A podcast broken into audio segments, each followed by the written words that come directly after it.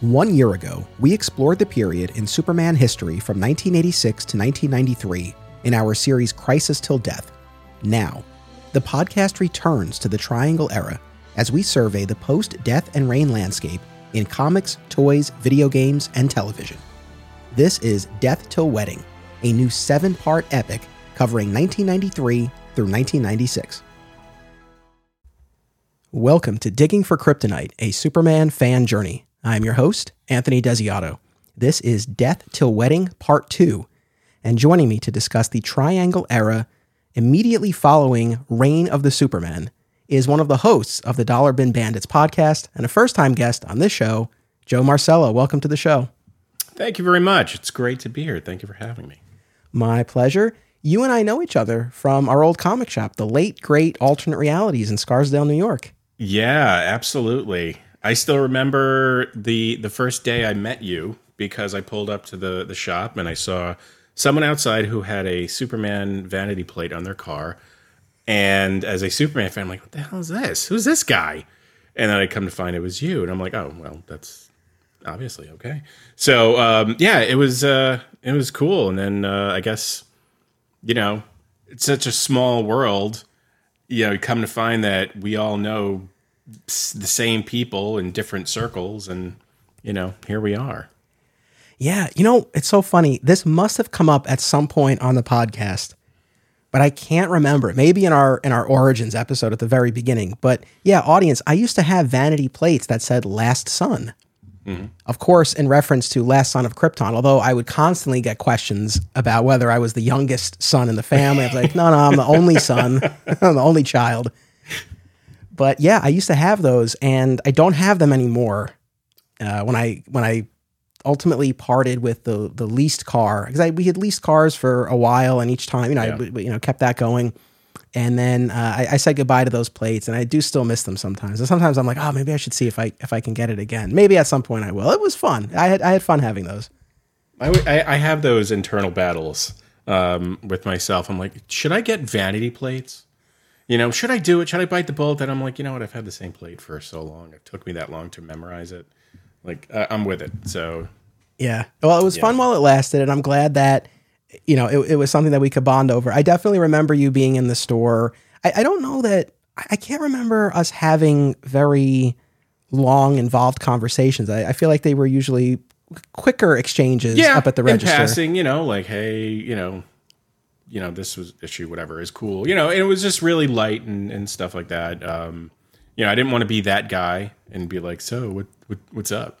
You know?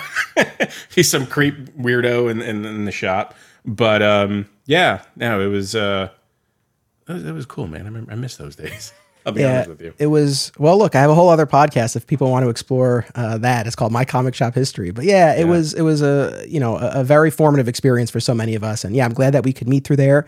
I'm glad yeah. we could have you on here. Like I said, you're one of the hosts of the Dollar Bin Bandits podcast, available on all major podcast platforms and in video form on YouTube as well. Uh, you guys, not too long ago, celebrated 100 episodes, so congrats on that. Thank you. And for anyone who hasn't checked it out, I mean, you guys interview true legends and, and veterans in the comic book industry, uh, and and it's fascinating, and it's especially relevant here because you've had on your show a number of the Superman creators whose work we're going to be talking about, including Dan Jurgens and Karl Kesel, yeah. Jon Bogdanove. I mean, it's it's amazing.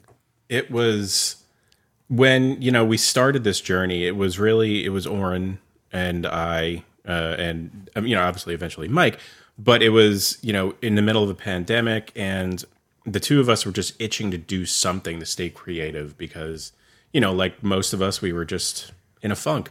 And he's like hey because we had discussed wanting to do a podcast in the in the past about kind of anything that came to mind you know horror movies wrestling uh, and comics came up. So he just approached me. He's like hey you want to start a podcast? We can do it I'm like, all right. He goes, well, we can use Zoom because we we were doing those, you know, as we, you know, as they were called back in the early days of the pandemic, drunken Zoom. So we would sit and chat and drink and BS for a while. So we started to use Zoom for a, a good purpose, and it kind of took off from there. And you know, it was really Oren's brainchild. He wanted to, you know, just create something out of a passion of ours. And um, you know, early on, we're like, all right, well you know, I figured we'll get a couple of people here and there and we would kind of make up the rest as we go. But then it turned into, you know, we were text people, you know, each other, hey, how about this person? How about that person? And, you know, it was, it literally came about out of Oren and eventually Mike just reaching out to people and asking them very nicely, hey, we have this podcast. Do you want to be on it? And, you know, little did we know that most of these creators um, are very willing to do so to talk about their careers and uh, the comic book industry and you know where things are and where they've gone so um, it's been a great experience Awesome. Well, I, I, love what you guys do. I hope people will check out the show. Uh, you know, generally, and especially with respect to episodes featuring these these legendary Superman creators. And yeah. I, I can, you know, that's the thing. I, I, can understand why they would welcome the opportunity because I think, unfortunately, you know, especially when you're talking about these these veteran creators who, you know, have been around for a long time. You know, a lot of times the focus is on the you know the the new hot up and coming writers, right? And those who've yeah. been around for a while, maybe they might not get the spotlight. So to have an opportunity to do something like this, I think people are always, you know, flattered and interested, right? When there's an, you know an interest in uh, showcasing them and their work, and and so the fact that you guys create this forum for their for them to recount their histories and shed some light on stories that they've that they've worked on, I think that's awesome. Yeah, it's it's it, I mean for me it was great being a, you know, a huge Superman fan and you know, for anyone who hasn't heard it at this point ad nauseum, but you know, the thing that got me into Superman was the Death of Superman storyline. And I just fell in love with, you know, Dan Jurgens and the artwork and the writing. Um, and for me, you know, to actually speak to him and pick his brain about Death of Superman, which, you know, let's be honest, at this point, anyone who's into comics and who's kind of in the know of that world, they know what everything that's led up to it, what created it. Um, you know, we didn't, we weren't breaking new ground necessarily, uh, but to hear it from the from you know the mouths of the people that were instrumental in creating it was it was a whole different experience that's really cool. It's it's funny because I, as the audience knows, I mean, I I typically don't do creator interviews on the show, with the exception of having Mark Waid on to talk about yeah, Birthright, which was, was so which was so fun. But yes, of course, the thought has crossed my mind, especially as someone like yourself who got into comics and Superman with the death of Superman, to interview Dan Jurgens or, or some of these other folks if if they would be willing to come on. So it's definitely crossed my mind. You know, we'll see. I think I think exactly what you spoke to is is somewhat of my reservation where I would only want to do it if I felt like I had something new to to ask or to bring up. Yeah. Because it's it's it's been covered well by by folks like yourself and, and other and other interviewers. So I so we'll see. But that's definitely something for anyone who's like, hey, what have you thought about it? Yeah, of course I've thought about it. We'll see. Maybe at some point we'll we'll get there. But in the meantime, yes. This is part two of Death to a Wedding. Now, last time we talked about Superman Doomsday Hunter Prey, as well as uh, the Doomsday Wars. So we looked at a pair of those of those Dan Jurgens miniseries that dealt with the the return of Doomsday, and we had a great time talking about it. But now we are firmly back in the Triangle era here, and this is an interesting spot for me because when we did our our crisis till death event last year, most of what I was reading was was new to me. That was one of the largest gaps in my fandom. I started with mm-hmm. the death, but all the years leading up to it, I had not read before. So when we did that last year, like that was a huge gap that I was closing, but it was all new to me.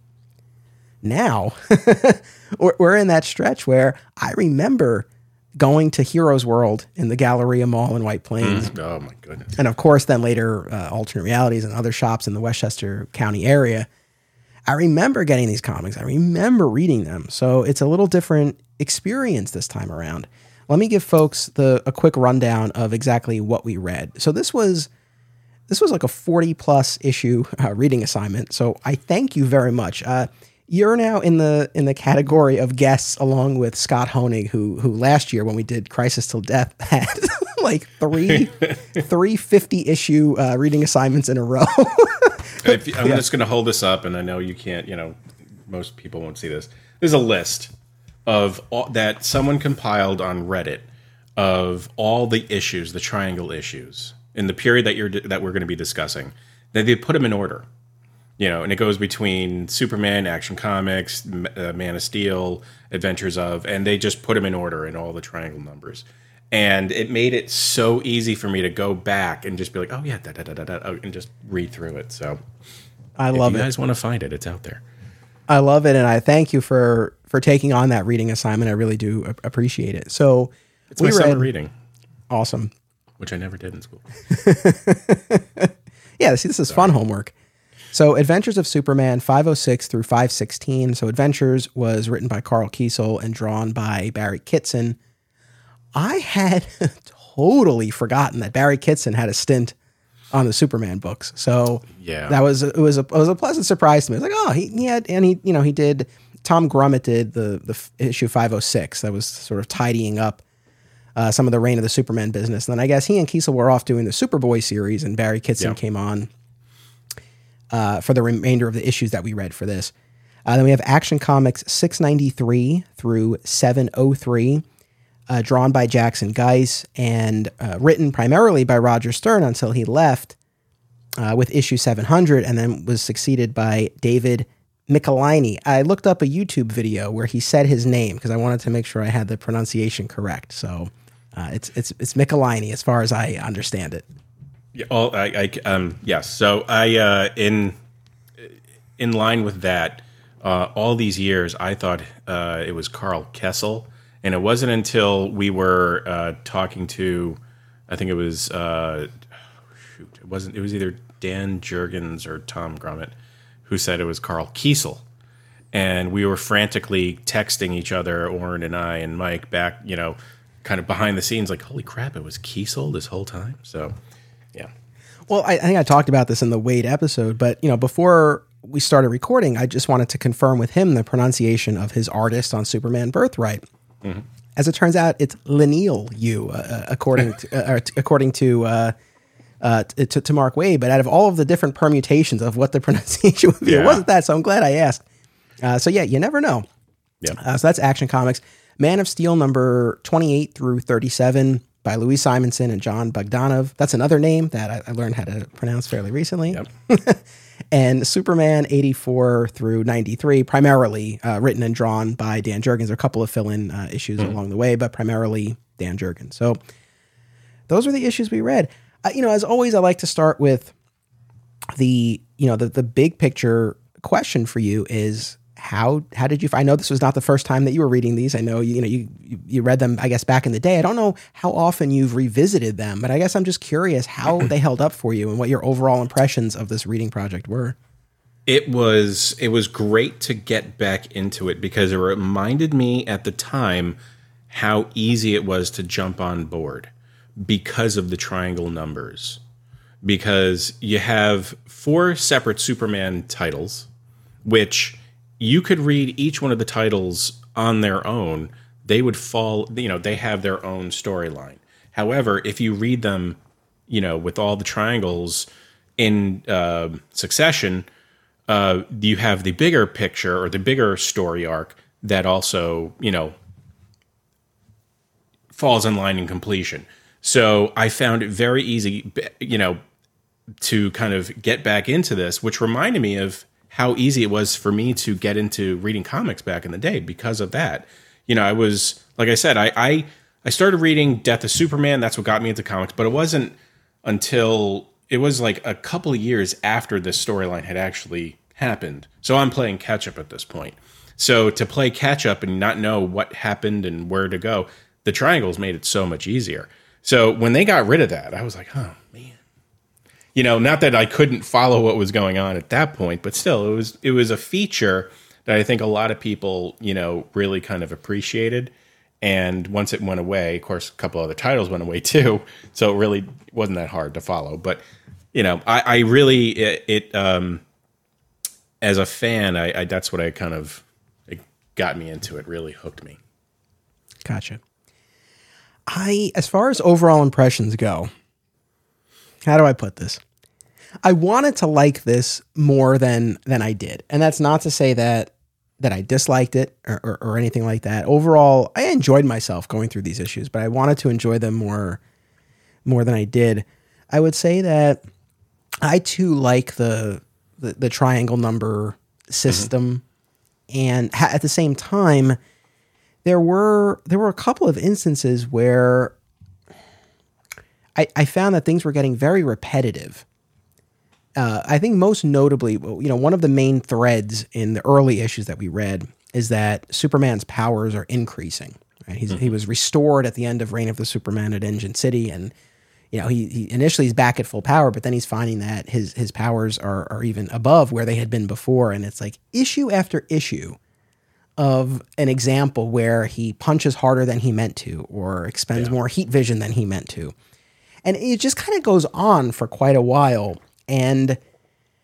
I think what I was bumping up against was because I, I really had such a great experience reading the the stories that built into the, the death and reign and, and the death and reign themselves and I felt that I don't know. I, I, don't know if I'm just kind of like looking back and it's like rose colored glasses on last year's reading assignment or, or what, but I feel like those earlier triangle era stories, I think did a, did a better job of avoiding that and also of sort of weaving together more subplots utilizing the supporting cast. I felt like a lot of the supporting cast kind of got lost in the shuffle a bit in in the stories that we read. Not, I mean, there are exceptions, but yeah. not to the extent that we had gotten before. So I think there was a little bit more repetition in, in a couple of instances where I f- was starting to wear on me a little bit, and I didn't feel like the supporting cast was utilized via subplots to the effectiveness that they were before. And then finally, my last big picture takeaway. When you when you look at the stories, the, the storylines that we that we read for this, there's the the death. I mean, this was we'll, we'll talk about it, but gut wrenching. The death of of Cat Grant's son Adam. Uh, yeah. the murder at the hands of Toyman. We have this three part arc called Spilled Blood, featuring a new racist iteration of Bloodsport, another character called Bloodthirst. We have the the battle for Metropolis and the fall of Metropolis. I mean, listen, if people, if you were offended by all of the destruction in Man of Steel, the storyline is not for you. It's destruction porn.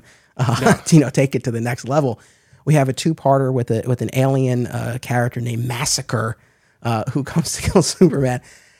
All of that is to say, you know, I wasn't I wasn't offended. I wasn't sitting there, you know, it wasn't a clutching my pearls uh, situation. But I'm reading these stories, and especially reading them all together. And that was actually a question from one of our patrons, uh, Brian. So shout out to Brian, who, who asked, you know, what how did the experience compare reading it all in one chunk versus reading it weekly? And I gotta say, man I don't know that reading it in one chunk necessarily helped. Like I, uh, yeah. especially all those things that I just mentioned, it really created an overall vibe that it, I don't know if you just chalk it up to the 90s or what, but that was definitely that made an impression. I, I agree with you 100% on that because, you know, out of the gate when I started reading, rereading this, you know, we have the Toyman storyline. Um, and that's heavy that's some, that's serious. And then you follow that up with, and I don't know if I got the order correct. It was Toyman and then um, Bloodsport, but both of them are very seriously heavy topics, and um, I, I, enjoyed those two uh, because they're, you know, they're kind of real. You know, you're taking a real topic and you're in, you know, you're, you know, putting it into a, you know, a superhero story, and I think even aside from the fact that you have your main character who could fly and punch through mountains and things like that, you know, those storylines in and of themselves are very compelling. Now, you jump from that to, you know, clones at Cadmus Project that are getting sick and dying. It's I can certainly see, you know, where you can bump into those because you're it, it you know, if you're going to be charting this uh, on a chart, you know, that line's going up and down because you have some certainly high points and there are definitely some low points. And I think as, you know, re- and I, you know, probably that's best consumed on a, you know, weekly or, or monthly basis. Because to, like I said, you know, to re- consume this all in, you know, a shorter amount of time, it doesn't do it justice. Because, you, you know, you're you you have you have that other storyline freshly in your mind. And they're like so i'm going from this to this? Really? But and i think the same holds true for the artwork too. It's a little jarring. You know you go from some very clean artwork of one artist to another that is a little bit rougher just because that's their style uh, some of whom i'm not a major fan of. Um, and you know it it doesn't do the story any justice either. Uh, so I agree with all of that, and I want to say on the art front, because I know when you had uh, Jon Bogdanove on your show, I know you mentioned this sort of in the preamble to the interview that you know historically you were not the biggest fan of his style, and I've said the same on the show. I, I mean, I remember as a kid, you know, as a little kid reading these, I, you know, his always stood out, and not necessarily in a favorable way. Now, though, I do appreciate what he was doing and how distinct it mm-hmm. was. Is it still necessarily what I think of as Superman when I close my eyes? No, but I, again, I can appreciate what what he, what he was doing. I will say, I, I think the, the the the most pleasant surprise in all of this for me has been Jackson Guice because if you had asked me a couple of years ago, like close your eyes and picture, you know, renditions of Superman from the Triangle era. Of course, Jurgens would come to mind. Of course, Bogdanove, for better or worse. Grummett, uh, who's have remained a fra- favorite of mine for forever. Yeah. And I think Guice just kind of got like lost in the shuffle or didn't cement in my young mind. But now, as I'm reading these issues, I'm like, oh my god, this stuff is is gorgeous. So that's been a, a delight for me to kind of go back and, and see all of that. Uh, but I agree with what you said and uh, about you know sort of going from one one story to the next here and how sometimes it is a little bit jarring. And I think that the Toyman uh, issues in particular, because you know Jurgens is the one who's primarily handling that, and there's the death of Adam Grant in one issue of Superman, and then there's the three part spilled blood arc, and then we sort of get a follow up with Cat Grant. So I do think that's something that would have benefited by sort of telling that story in in succession as opposed to you know splitting it up like that. Yeah. Yeah. But as far as the the the Toy Man and Adam Grant of it all, I mean, let, us talk about it because this is something that I remember reading as a kid. And you know, this you know late 93, 94, so I'm like 7, 6 or 7 as these are coming out. I mean, I remember I wasn't traumatized by it, but I definitely remember being like, oh, "Whoa." Yeah. Yeah. Oh, absolutely. And of course it- now for both of us as fathers, it hits totally differently. It it hits way different now because I think we could probably recall similar instances in the news. And I say that of, you know, children gone missing and, you know, being found dead and whatnot. Um, and to, you know, as a, you know, uh, you know, when we were kids reading this, none of that was even a thought. Of course, we, you know, you heard stuff like that in the news, but you're looking at it through different lenses. And now to see, first of all, the cover of the of that issue, that initial issue, is just creepy, you know. And the the Toy Man is not the Toy Man that you know. It's a darker iteration of the character that we than we've seen over the years. You know, there's there have been more goofy versions. Um, which after reading this, I'm like, let's bring the goofy guy back. You know, um, but yeah, it was it, it's it was it really it was a little difficult. Like, you know, obviously I knew where it was going, and to finally get to that, I'm like, wow, really? They did that, huh? And it, it was it was it made for a great story, um, but I was like, wow, I forgot how serious and dark a Superman comic could get. Yes. I, I kind of remain split on it because it was, I mean, it, it's, it's a real punch to the gut. Yeah. And f- from the, from Superman's perspective, right, he's, he's on vacation in this issue, right? And he even says to Lois uh, that he, you know, because he whisks her away and he even says, like, don't we deserve this? Like, don't I, he literally uses the word, like, don't I deserve this?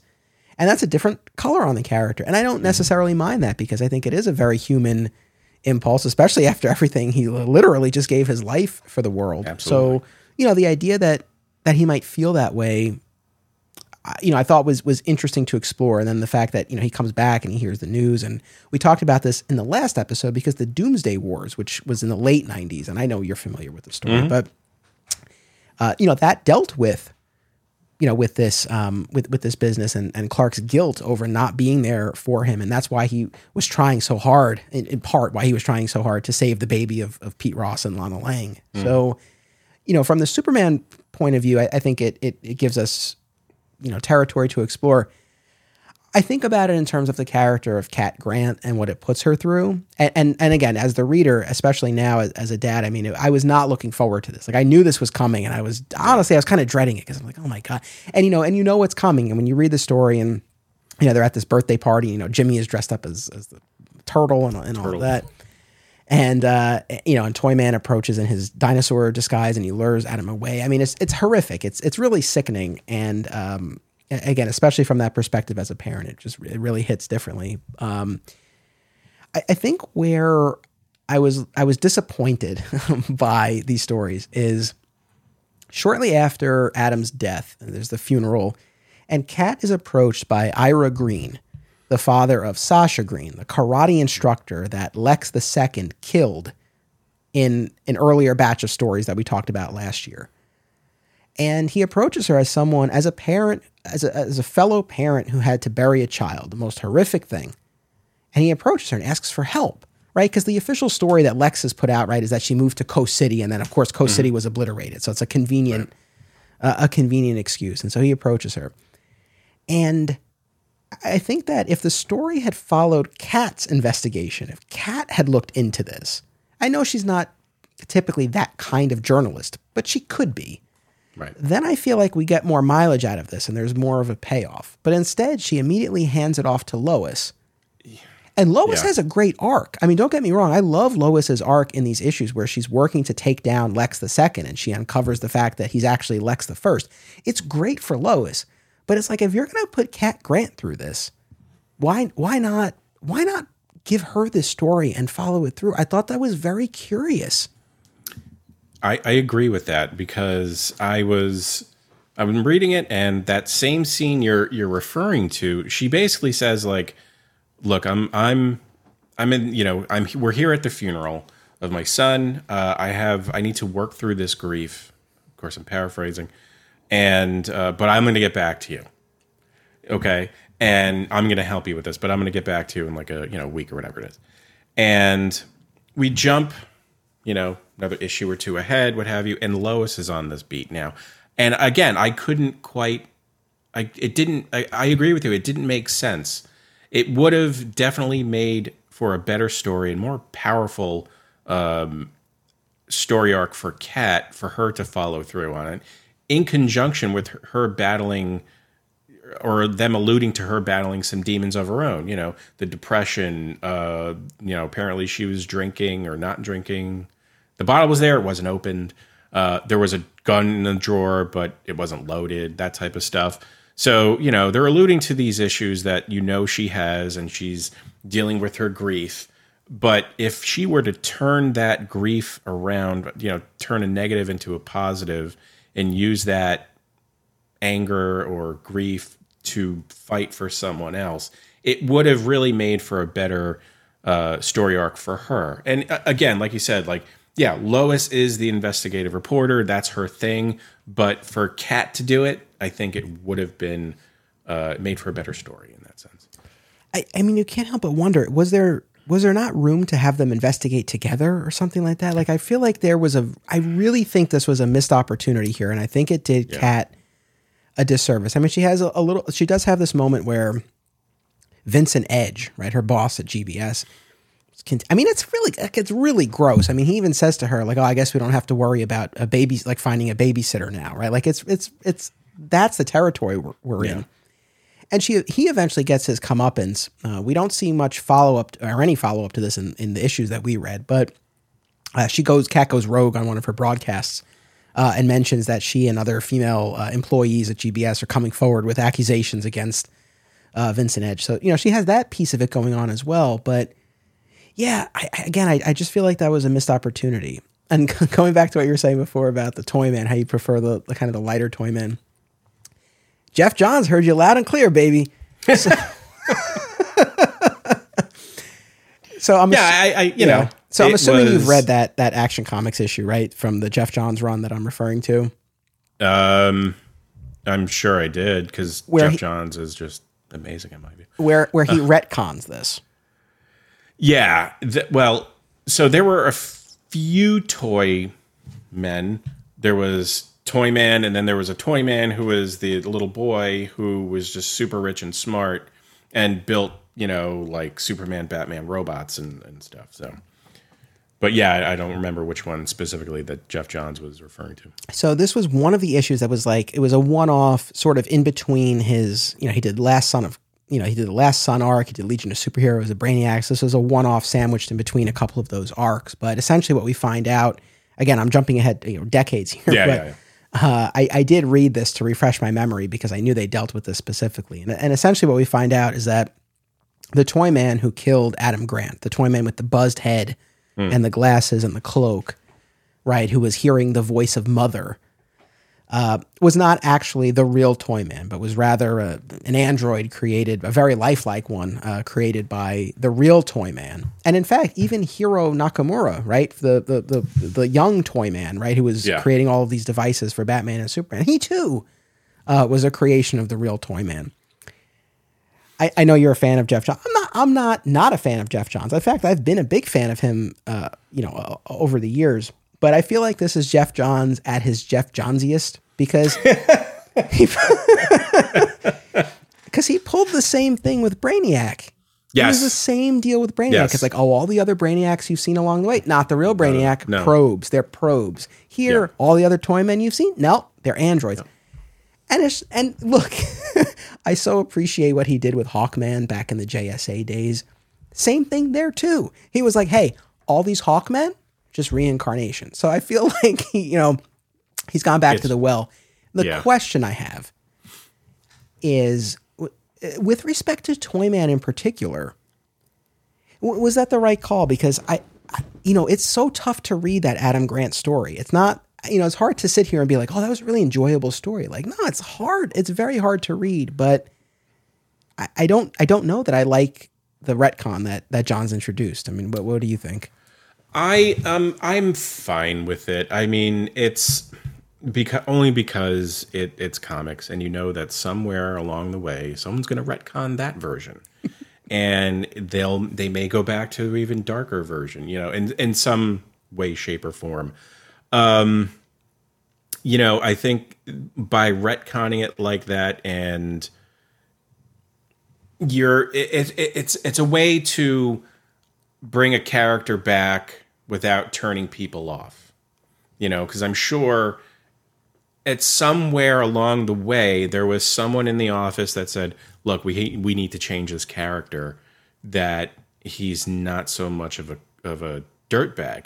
You know, he's a bad guy, obviously, um, but we we can't have him be a, a child killer. You know, make a big dopey teddy bear that you know lets off gas or something, but he, he can't kill kids. So, um, you know, I, I'm I'm fine with it.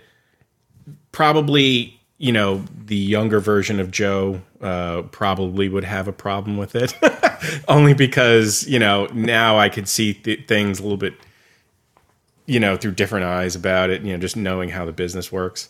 Um, but yeah, no, I'm o- I'm okay with that. Um, as long as it makes sense, as long as it's you know, look, there has to be a little bit of a, a suspension of disbelief when it comes to these characters. Like, as long as it makes sense for the story and uh, I can get behind it, I'm I'm cool. it's and I don't I don't mean to keep dumping on Johns, but it's just kind of funny where and I've talked about this before that he you know he's never met a comic book parent that he didn't want to kill, right? Like every time he takes over a character, he introduces you know Yeah. adds that to the history, uh, and then we see this this sort of fix that he employs in, in numerous instances. Um, it's just interesting, uh, yeah, when you kind of take that longer look.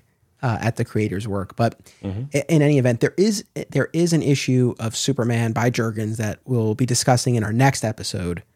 I think it's the next one, or maybe the one after that, where um, it sort of gives a little bit of a, a a chronology of how Toyman got to this point, where essentially he was he was approached while he was in prison, if I'm remembering correctly, um, to have toys made based on his likeness, and he eventually escaped and he went to the toy store and he found that all of his toys hadn't sold and they were there on clearance. And it just like set him off. And that's when he started hearing the voice of mother and he started blaming the children uh, and that's what set him down this darker path. So I, I guess i say that to say that i feel like the the retcon like undermines the work that was done. But I, at the same time I, I get it. I do i do totally get it. Um, but in any event this was definitely one of the one of the key you know the key Yeah. stories of, of what we read here and um, The aspect of the the character I didn't particularly like was the whole big, or you know, basically big baby, big kid aspect where he's in a oversized crib. Yeah. And I'm like, that it that part of it is a little it's kind of dirty. you know, you know what I mean? It, it's there that's some creepiness to it. Like I I probably it wouldn't have, you know, the fact that I get it, he's killing a child, but um if he had just like a regular lair, you know, like a I don't know, uh, a dark room, but it, you know, he didn't necessarily need to be in a in an oversized crib and talking to mommy and and yeah, that part of it was a little bit nah, that was a little skeevy. Yeah, it's tough. I mean, it's it's really tough. Um, you know, not too long ago, I we, we covered the Brian Azzarello Lee Bermejo miniseries Man of Steel, and that you know firmly positions him as a as a pedophile. Um, So, and you know, where I think we're in that territory here, although they're not explicit with anything, but it's it's definitely it's tough. It's it's it's very tough and a very very dark story. I think overall, again, in terms of what what we get in terms of Superman, I think there's some you know some valuable material there. I think ultimately it did more of a disservice to Cat, and I wish that you know we had seen we had followed her more through this. If you're going to put her through this, at least let it be for something. But No. in any event, let's take a quick commercial break. There's so much more to unpack about this stretch of the Triangle era, so we'll we'll uh, we'll do that uh, right after this uh, commercial break. We'll be right back. Acme Comics is a locally owned and operated full service comic book store in Greensboro, North Carolina for people of all ages and walks of life. Since 1983, this nine time Eisner Award nominee uses their collective knowledge and resources to connect you with the best material available. They pride themselves on their significant contemporary and vintage back issue selection. Mail order subscriptions to new releases are available, and all offerings are available to anyone anywhere via mail order. Follow Acme on social media and eBay, listen to the Acme Cast on all podcast services, and visit acmecomics.com for much more. Film lovers and filmmakers should check out this family of film festivals Brightside Tavern in Jersey City, Hang On to Your Shorts in Asbury Park, Point Lookout on Long Island, and In the Cut in Bloomfield, New Jersey.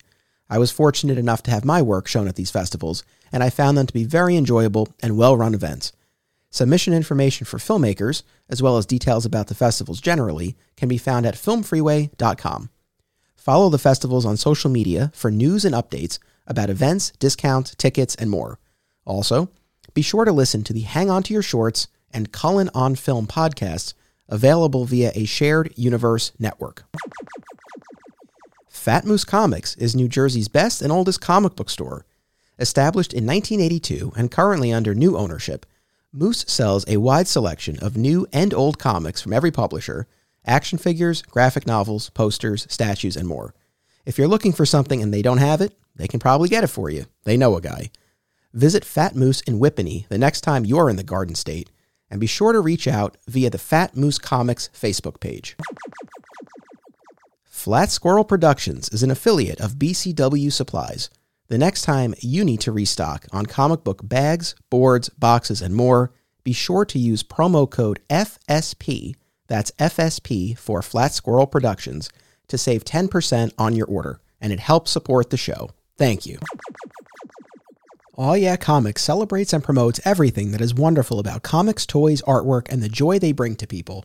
Visit them in person at one of their three locations Harrison, New York, which happens to be my local comic shop, Skokie, Illinois, or Muncie, Indiana. If you have children and have been looking for a family friendly store, look no further. Join Aw Yeah for exciting events, including creator signings, how to's, and more. Visit awyeahcomics.com and follow Aw Yeah on social media for more. Their name says exactly how they feel about it. Aw Yeah. And we're back.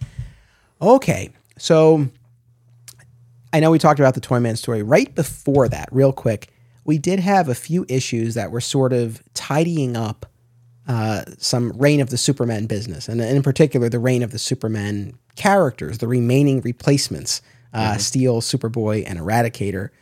And essentially, these issues were more or less sending them off on their spin-off adventures, uh, which, which they would have. So, you know, there was an issue of Man of Steel where John Henry Irons talked about going to DC, and of course, he would get his own DC set, uh, Washington DC, Yeah. Washington DC set uh, Steel series. Uh, we had an issue with Superboy where uh, Westfield, the director of Cadmus, uh, you know, sort of, you know, sends these, you know, monsters after Superboy because he's talked about you know, Cadmus in the news. Uh, he would go off to have his Hawaii set Superboy series.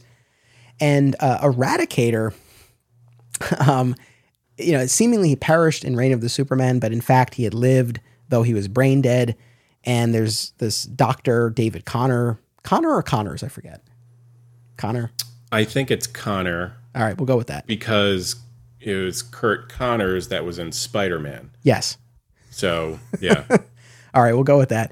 So we have David Connor, who's who's who's dying of cancer, and he's in, uh, you know researching or studying uh, Eradicator, and there's this power surge, and he ends up fusing with Eradicator. So now you have the the body and powers of Eradicator and the mind of David Connor, and so so those three characters are kind of like set off on their own adventure, and you know we would see Steel would come back during the Worlds Collide crossover, and Superboy would continue right. to you know pop up here and there as well.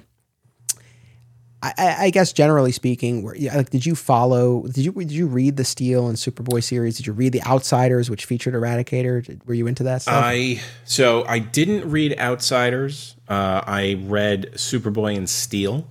Uh, I really be, I really enjoyed Superboy as a character. Not so much during those Hawaii uh, storylines. Um, I mean, you know, the fact that King Shark was introduced is kind of cool, but uh, I I love Superboy as a character because I have been able to see his evolution over the years. Um, because I've you know we've seen him go from you know the the clone of Superman to um, you know doing his own thing, the Superboy and the Ravers, which was just terrible. Uh, but I have every issue. Uh, and then you know he was in Young Justice and then Teen Titans and all that, and you know he went away and came back. So I really love his character uh, and being able to see him evolve. Um, and I was that was one of the things that I told Dan DiDio about um, when we talked to him that I was really bummed that when New Fifty Two happened, Superboy went away because I think that whole crew and I don't mean to get off topic here, but uh, that whole group of of young Justice Teen Titans really hit its stride right before uh, New Fifty Two happened. Those characters were compelling. They were growing both physically and um, you know uh, story wise. They were just getting better, deeper. Uh, they were changing, you know, their outfits, they, you know, little things here and there. Um, and you don't see that in comics you don't. You, for most part, you really don't see that. Um, for the most part, you know, Batman's Batman. He's going to be his age. You know, he may get a little angrier or darker. The same, let's say, for you know, Superman's the same. You know, they're most of the characters that we know and love are kind of in their era, um, with the exception of the Teen Titans and the Young Justice people you know, they were sidekicks. They grew up into adult superheroes, and then they ushered in a new group of sidekicks and adult superheroes. So that's why I appreciate those. But to, to get back to your question, I'm sorry. Um, yeah, the um, and Steel I really liked too, and I was bummed when they started changing his costume, and he didn't have the traditional Superman S. He had more of a blocky S, and then it went away, and then it came back. So you know, and then Shaq made a movie. Yeah, baby. Shaq. No, I, I don't. Uh, I, I hear what you're saying, and I mean, I was a big fan of that Young Justice era. So yeah, I was really bummed. Um, certainly in the New Fifty Two era, uh, mm-hmm. for sure. So I, I'm with you on that. I I've read. It's funny. I mean, I've read very little, actually, believe it or not, of the Steel and Superboy series. I've read none of the Outsider series that featured Eradicator. Uh, Steel and Superboy, we will be covering down the line uh, Superboy, not too far from now. Steel will probably be a little bit later. I don't know that I'll ever really dive into that Outsiders series. And I know mm-hmm. there was also a three part Eradicator mini series. Did you ever read yeah. that back in the day? Uh, I have, I think like the first issue, but I never, for whatever reason, just never got or read the rest. I, I put a call out on Twitter recently, and that was kind of the feedback that I got was like, eh, it's okay. You might, it might, yeah. it might be okay to skip. I, I with respect to Eradicator, yeah, how do I put this? I I think that character would have been better served, at least for the time being, by having actually made the sacrifice of, of his life to bring back Kal-El in, in Engine City.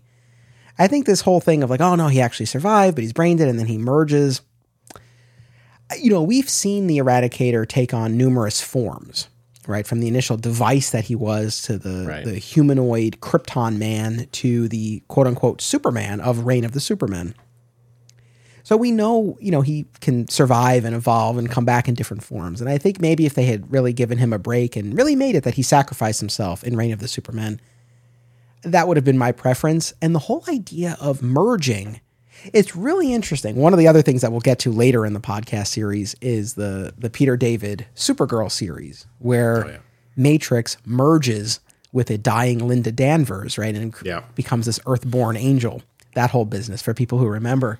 But it's interesting to me. That was kind of what I had in my head when I was reading this. Like it's it's interesting to see with both Supergirl and Eradicator was this idea of taking these initially artificial life forms, right, and fusing them with with humans. Yeah. In the case of Eradicator, though, I, I think that I think the David Connor business like really undermines the the core concept of what the Eradicator is. This again, this cold artificial form that is is designed only to preserve Krypton in the Kryptonian way. In fairness, like I said, I've not read that miniseries. I've not read that Outsider series. So, you know, if there are any fans out there, like let me know. I don't know. Maybe there's something that like I'm, I'm Yeah, I- I- discounting. I, I agree with you. I think he's one of those characters that you should only kind of break out once in a while. Um, you know, Superboy and Steel, there are full on heroes, and you want them to go on to have successful, heroic careers.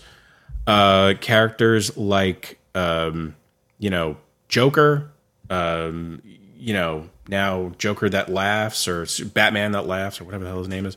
You know, like they're extreme. Like, you know, you should only break those out when, you know, when it's a big deal. I think Eradicator is one of them, and Cyborg Superman had he, became one of those. You know, like you didn't hear from him for a long time, and then he made an appearance. He came back. Uh, you know, and they brought him back for uh, you know, Sinestro Corps War and that whole thing. And like, all right, that made sense. There's a compelling story there. Um, you know, the same thing for Eradicator. If he's going to give his life, you need to make that matter. So you can't just have a guy give his life for the ultimate superhero and then, you know, a few issues down the road, now he's just this guy, you know, he's another superhero in the shuffle it doesn't it makes what he, his sacrifice somewhat meaningless or less meaningful i should say Yeah, no, I'm with you. And you know, one of the other questions that our, our patron Brian had raised, and oh, we might come back to this in other episodes, but he asked, you know, were there any characters who you know we we, we wish had stuck around, or alternatively, characters who were introduced who we wish hadn't been?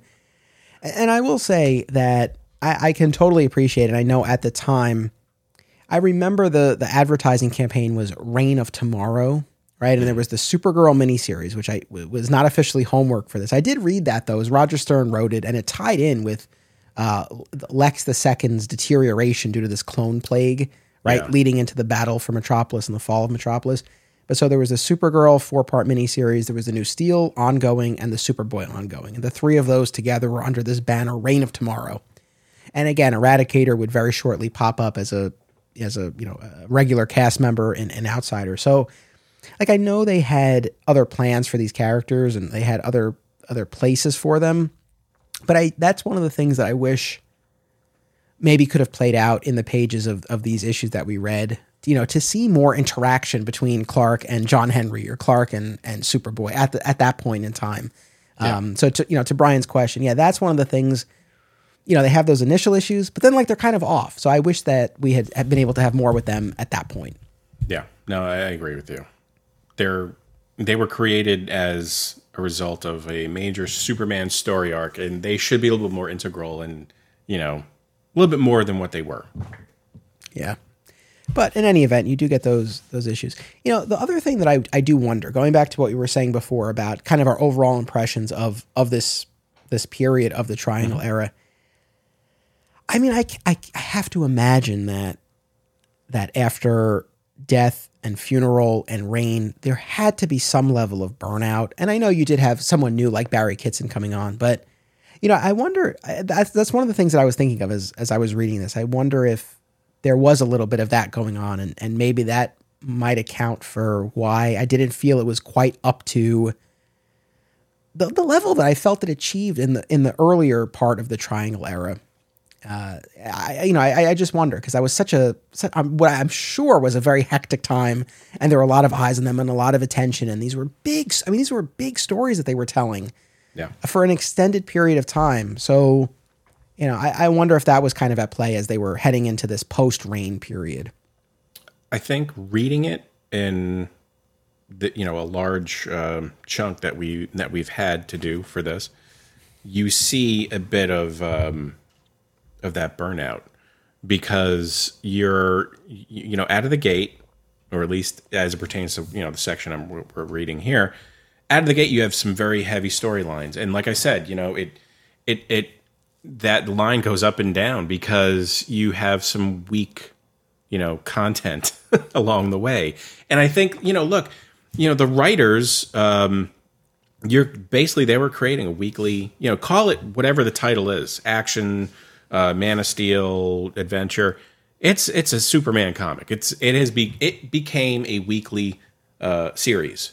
Uh so they have to basically you know they're writing their own stories for those issues but they i'm sure they were you know they're going back to the overall you know the the editors and like this is what we have and they have to fall in line with that. So you know there's going to be some fatigue after a while and i'm sure you know i'll put it this way. There's a reason why there's not that many superman titles now. Because after a while they came to realize like dude we're to kill ourselves you know if we keep this up. So and from a fan point of view you're to get a little burned out on superman. You know like i got crap there's another another one each week. I gotta get read all this read all this.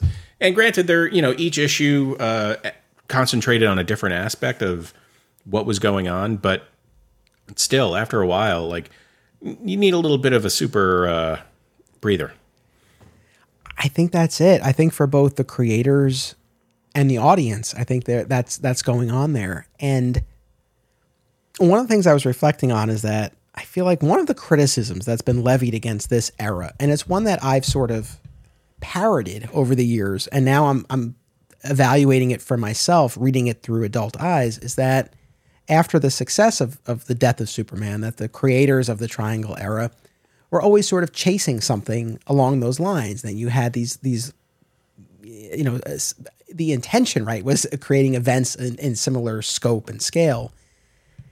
And and I guess going into this reading assignment, I was hoping that that wouldn't necessarily be the case. That I would feel like, no, no, that wasn't that wasn't really what they're doing. But you know, so much of what we read here was dominated by the the destruction of Metropolis. And there were so many, did, like, I don't know if you were clocking this, but there were so many instances where I, I think about when Superman was fighting Massacre, for example, where characters would be like, oh, haven't seen him go up against someone like that since Doomsday. Or, you know, he hasn't seemed so determined or so relentless. Speaking about Superman, Yeah. he hasn't seemed so relentless since he went up against Doomsday. it's always, always calling that to mind. Now, yeah uh, here I'll play both sides because I'm like, all right. On the one hand, it's like, all right, like beating us over the head with this and, and really trying to, I guess, re- conjure some of that Death of Superman magic. But on the other hand, in fairness, this was such a monumental, traumatic event in all of their lives. So it is actually reasonable that they would be thinking about that. Like when Superman goes into battle with Massacre, who, you know, in appearance and motives is not dissimilar from Doomsday. So I actually will, I'll, I'll back off on Yeah. that because I feel like that does track. I, I agree with you. Uh, you know, that's I think that's the it's thing about comics, at least with these comics. They're they're they're repetitive, like we've mentioned, and you know, I think maybe that's done a little. That's done purposefully because you may have people who are you know jumping in at a particular time, so they're throwing in these little uh, these lines and um, you know this dialogue, so people can kind of you know keep that in there in the back of their head uh, but at the same time the time frame in which all this happens in comic book world is not equivalent to the way it's happening in the real world you know we have the death of superman um, and all the occurrences thereafter, up until you know the area that we're we're covering. I don't know what is that. A two years, a year, you know, whatever it is. It's it's a it's a certainly a compressed time. That's why, like, if we were to live, let's just say, and I've always, I'm as a comic book reader, I always read this. Okay, let's say you're a superhero, right? So every goddamn day you're fighting a, there is some thing going on. How does Clark Kent write a, a? I mean, God knows, I know he could type super fast, but come on. Every day he's fighting something. Every day he's saving a person uh, and there's some major event happening that's resetting his life. What you know, like after a while, like after you can't be upset that Metropolis was destroyed yet again. When did they have the time to rebuild it from the last major event? So you know, it's when you start thinking of things logically like that, it just it puts things into perspective. So yeah, they're going to keep mentioning Doomsday because you know it ri- literally just happened. You know, yeah, no, I'm with you. I, you know, I know the last batch of stories that we read were the issues that tied into the zero hour, zero hour event. And what's so funny there is that, and I do appreciate this, that the yeah the regular Superman creative teams had Clark checking in at the Daily Planet. And just as I was reading it, it's like, yeah, what, what is this guy doing this? yeah, just like, to make you, you know, make just to remind you, yeah, he's got a job, he's got a, you know, yeah. So I, I, one of the things that like I said, and I guess this kind of ties back to what I was saying with with Cat Grant. Again, a few a few threads that I wished had been continued. Uh, one of them is very minor, but I liked it, and I felt like it was done away with so quickly. Clark rooming with Jimmy Olsen, right? So he, you know, Clark comes back from the dead as well, right? As we dealt with, you know, at the end of Reign of the Supermen, and his, his is actually living in his apartment at, at this point in time, and you know, so much of Metropolis has been demolished; it's hard to find a place where you know, it's still the 90s. I guess it would have been too too progressive for uh, the engaged Lois and Clark to move in together. That's not even mm-hmm. they don't even bring that up. It's not no. even mentioned. But so he ends up living with Jimmy, and you know, it's like it's a new a little bit of a new shade of Clark. He's got a new lease on life. He's back. They're like blasting music. It's you know, it's a little bit of a different side of that, but just kind of goes nowhere. But it was yeah, and Jimmy still doesn't know that he's Superman. Yeah, but again, like that's one of those things. I, you know, do, do I expect that this would be a major part of the stories, the two of them living together? No, but I, I just think it was like a cool little bit that there just wasn't room for. Yeah. In, in I, these, I guess in these big stories.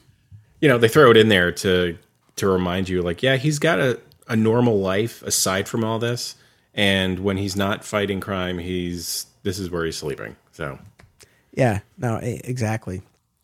So I, I mean, I don't have a ton to say necessarily about that spilled blood arc. I don't know if you wanted to spend time on that um, before we get to the, you know, Superman's uh, uh overcharged uh, powers. Blood dealing with uh, that was uh, blood sport and bloodthirst. Yeah.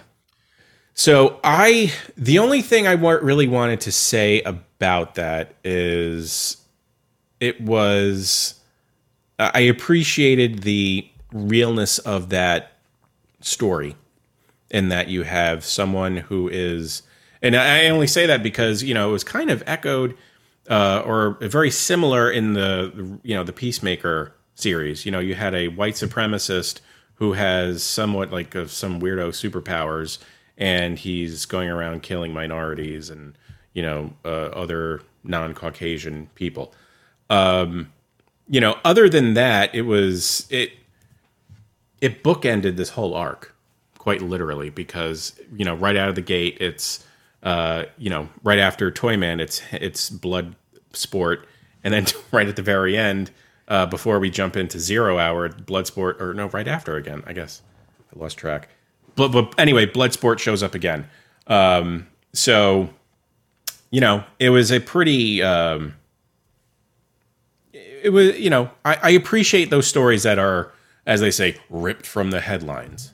So, yeah, I think the, you know, the Bloods, it's interesting. And again, going back to what we were saying about where these stories are placed, it was real. I mean, it was tough going from the slaughter of a child to this white supremacist supervillain. Like it was, it was yeah. just like it was. That's what I'm saying. It just felt like a little bit much. Like on the one hand, it felt On the one hand, it felt a little jarring to not be following Cat as directly as as you might like coming out of uh, you know her her story.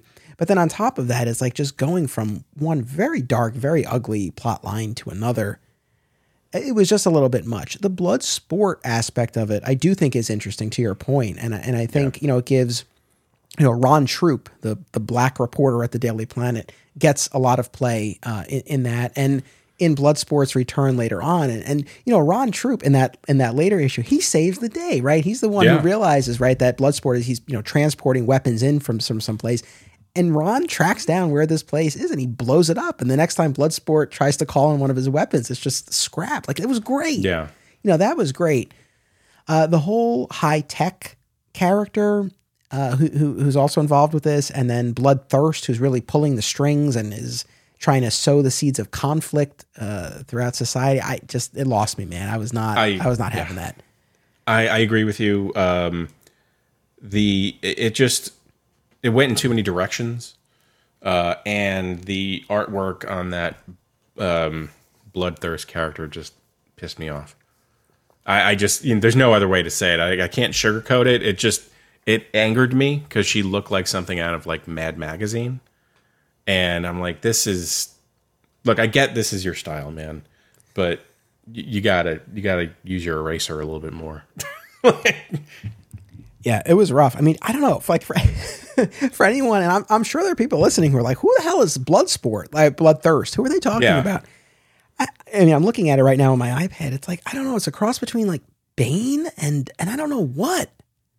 It it's I don't know, man. It it so it's this the cover is just this bondage looking woman, you know, holding um, uh, you know the get to the thing, just the tattered cape, and she's got this weirdo you know face on. So it, it, it's it's kind of reminiscent of something from like the Batman the animated series uh, or the uh, you know the the Justice League Unlimited series. You know, something kind of off the wall like that you know, um, and she's like, you know, super China jacked. But it didn't like. First of all, why is blood? One is blood sport. The other was blood thirst. You couldn't think of any other name. Like it just there's too much similarity between those names. First of all, and um, like you said, she's got like green mist coming out of her her I don't know these holes in her in her body. It's like very reminiscent of Bane. So I don't know. It didn't like it. I lost me in there. I, I'll be honest with you. I just skimmed through that because I was like, this pisses me off. I, I, mean, I remember not liking this as a kid. I remember, like, yeah. I remember yeah. that, and that held true here. You know, as I'm, you know, kind of scrolling through this iPad screen on the DC app, they do. They, I, you know, credit where credit's due. I dump on the DC app a lot, but they do have the triangle era organized very nicely. Kudos to whoever set that up. Oh, good. Uh, so we, we do have that there. But, you know, as I'm looking through this, on the one hand, there's I feel there's a lot of momentum in these issues, but I think that works against my enjoyment in certain instances because I feel like it would be nice to sort of settle back in here. You know, and I don't, I don't mean to belabor the point, but set, spending some more time with the supporting cast and seeing Clark mm-hmm. reacclimate to being back. Again, we do have, like I said before, you know, when he he and Lois are away and he talks about deserving a break and and moving in with Jimmy and exploring his, you know, musical, you know, tastes. But I don't like. There's not enough of that, and and, yeah. and, and in fairness, I don't know that, you know, these comics in the '90s like, were necessarily, you know, that this wasn't necessarily the mandate. But I don't know. Like, it would have been cool. The death was such a, a momentous uh, event in the character's journey, and it would have been cool to see that unpacked and explored a little bit more. And I felt like these stories just like kept barreling forward. And on the one hand, it's like, okay, like it, you know, keeps it cool, it keeps it exciting for the reader, but I, think that worked against it for me in, in a lot of these things. Cause it's just like, you know, again, as I'm scrolling through here, it's like next we're off, you know, Superman's in space for a few issues. Uh, we come back for the Bizarro arc. We get into, and then we're like right into the fall of Metropolis. Like it's just one thing after the next. It doesn't let up at all. Yeah, I appreciate those ep- those episodes. I keep talking like it's a. I do that. I do that all the time. I appreciate those issues that kind of rein things back in. Um, and I think the same holds true really for TV shows too, because you know there are there you have a um, you know your penultimate episode, you have these big arcs, you have big events that happen. Well, the next event that happens is only going to be good if you take a beat, gather your thoughts, catch your breath, and kind of you know regroup. Um, you know, to and I I say this from you know as someone who just you know reads current comics. It's one event after another after another, and we went in the past few years. We've gone through a bunch of crises, is, is, is, you know, uh, of major events happening, and they're only going to be good if you have the time to kind of, like you said, unpack it. You need to kind of explore what happened and see how that the last event affected the world that you're in.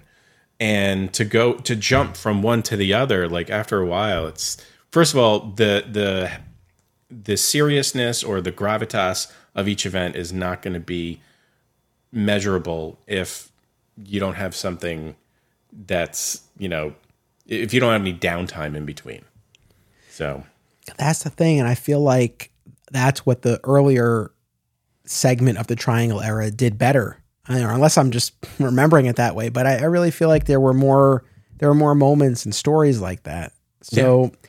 you know as, as we make our way through here we get into this business that i was talking about before of, of superman's powers expanding and like I said, I mean, it's issue after issue. There's some instance where he experiences a power, some sort of power surge, right? And you know, it's not until after the Bizarro arc, which you know we will talk about, but uh, where things really come to a head, and his body enlarges.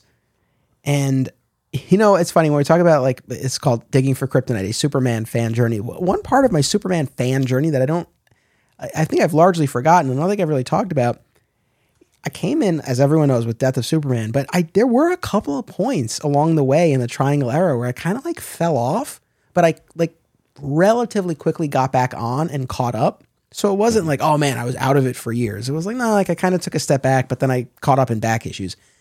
And I, I think so. I don't know, Man of Steel 33, Superman 89. Those are the issues where Superman is is at his largest, phys- like mm. physically, literally.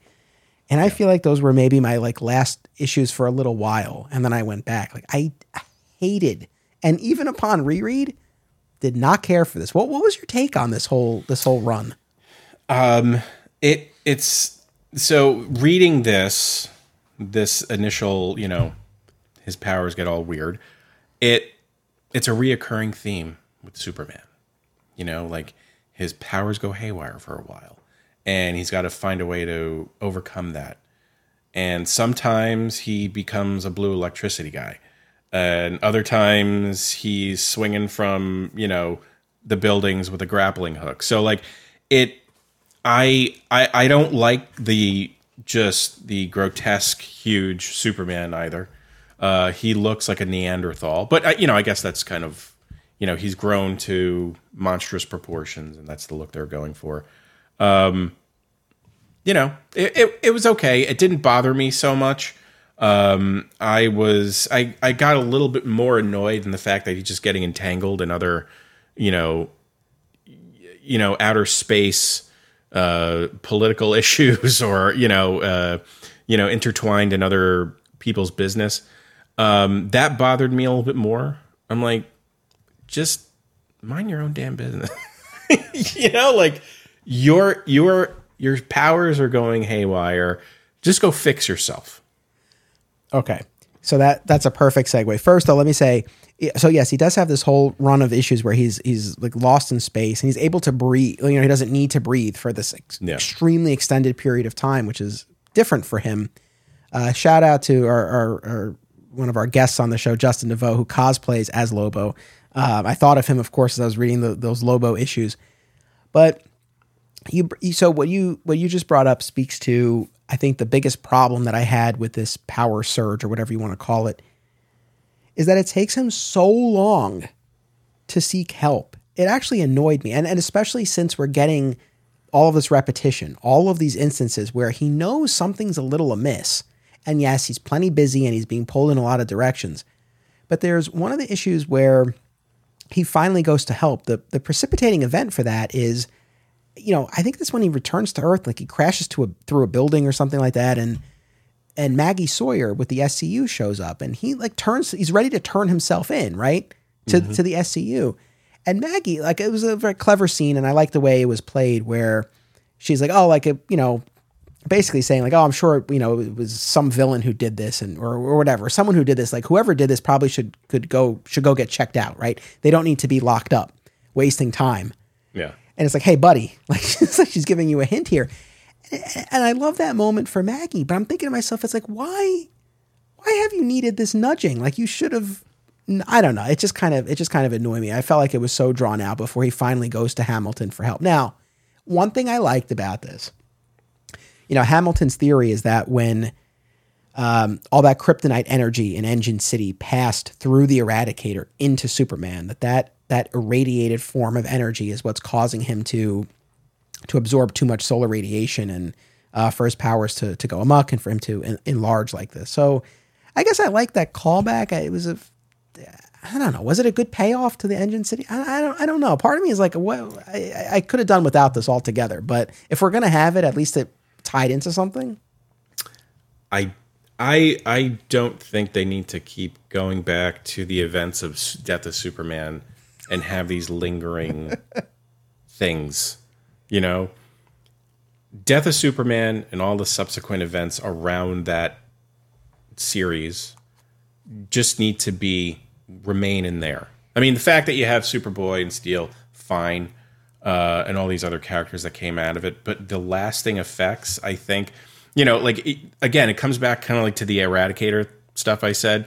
You know, like the fact that okay, he got the powers back as a result of him sacrificing himself at that convoluted, uh, you know, kind of event. Fine, okay, cool, but he got the powers back, right? And he kicked ass in that last, you know, uh, end of the uh, the issue.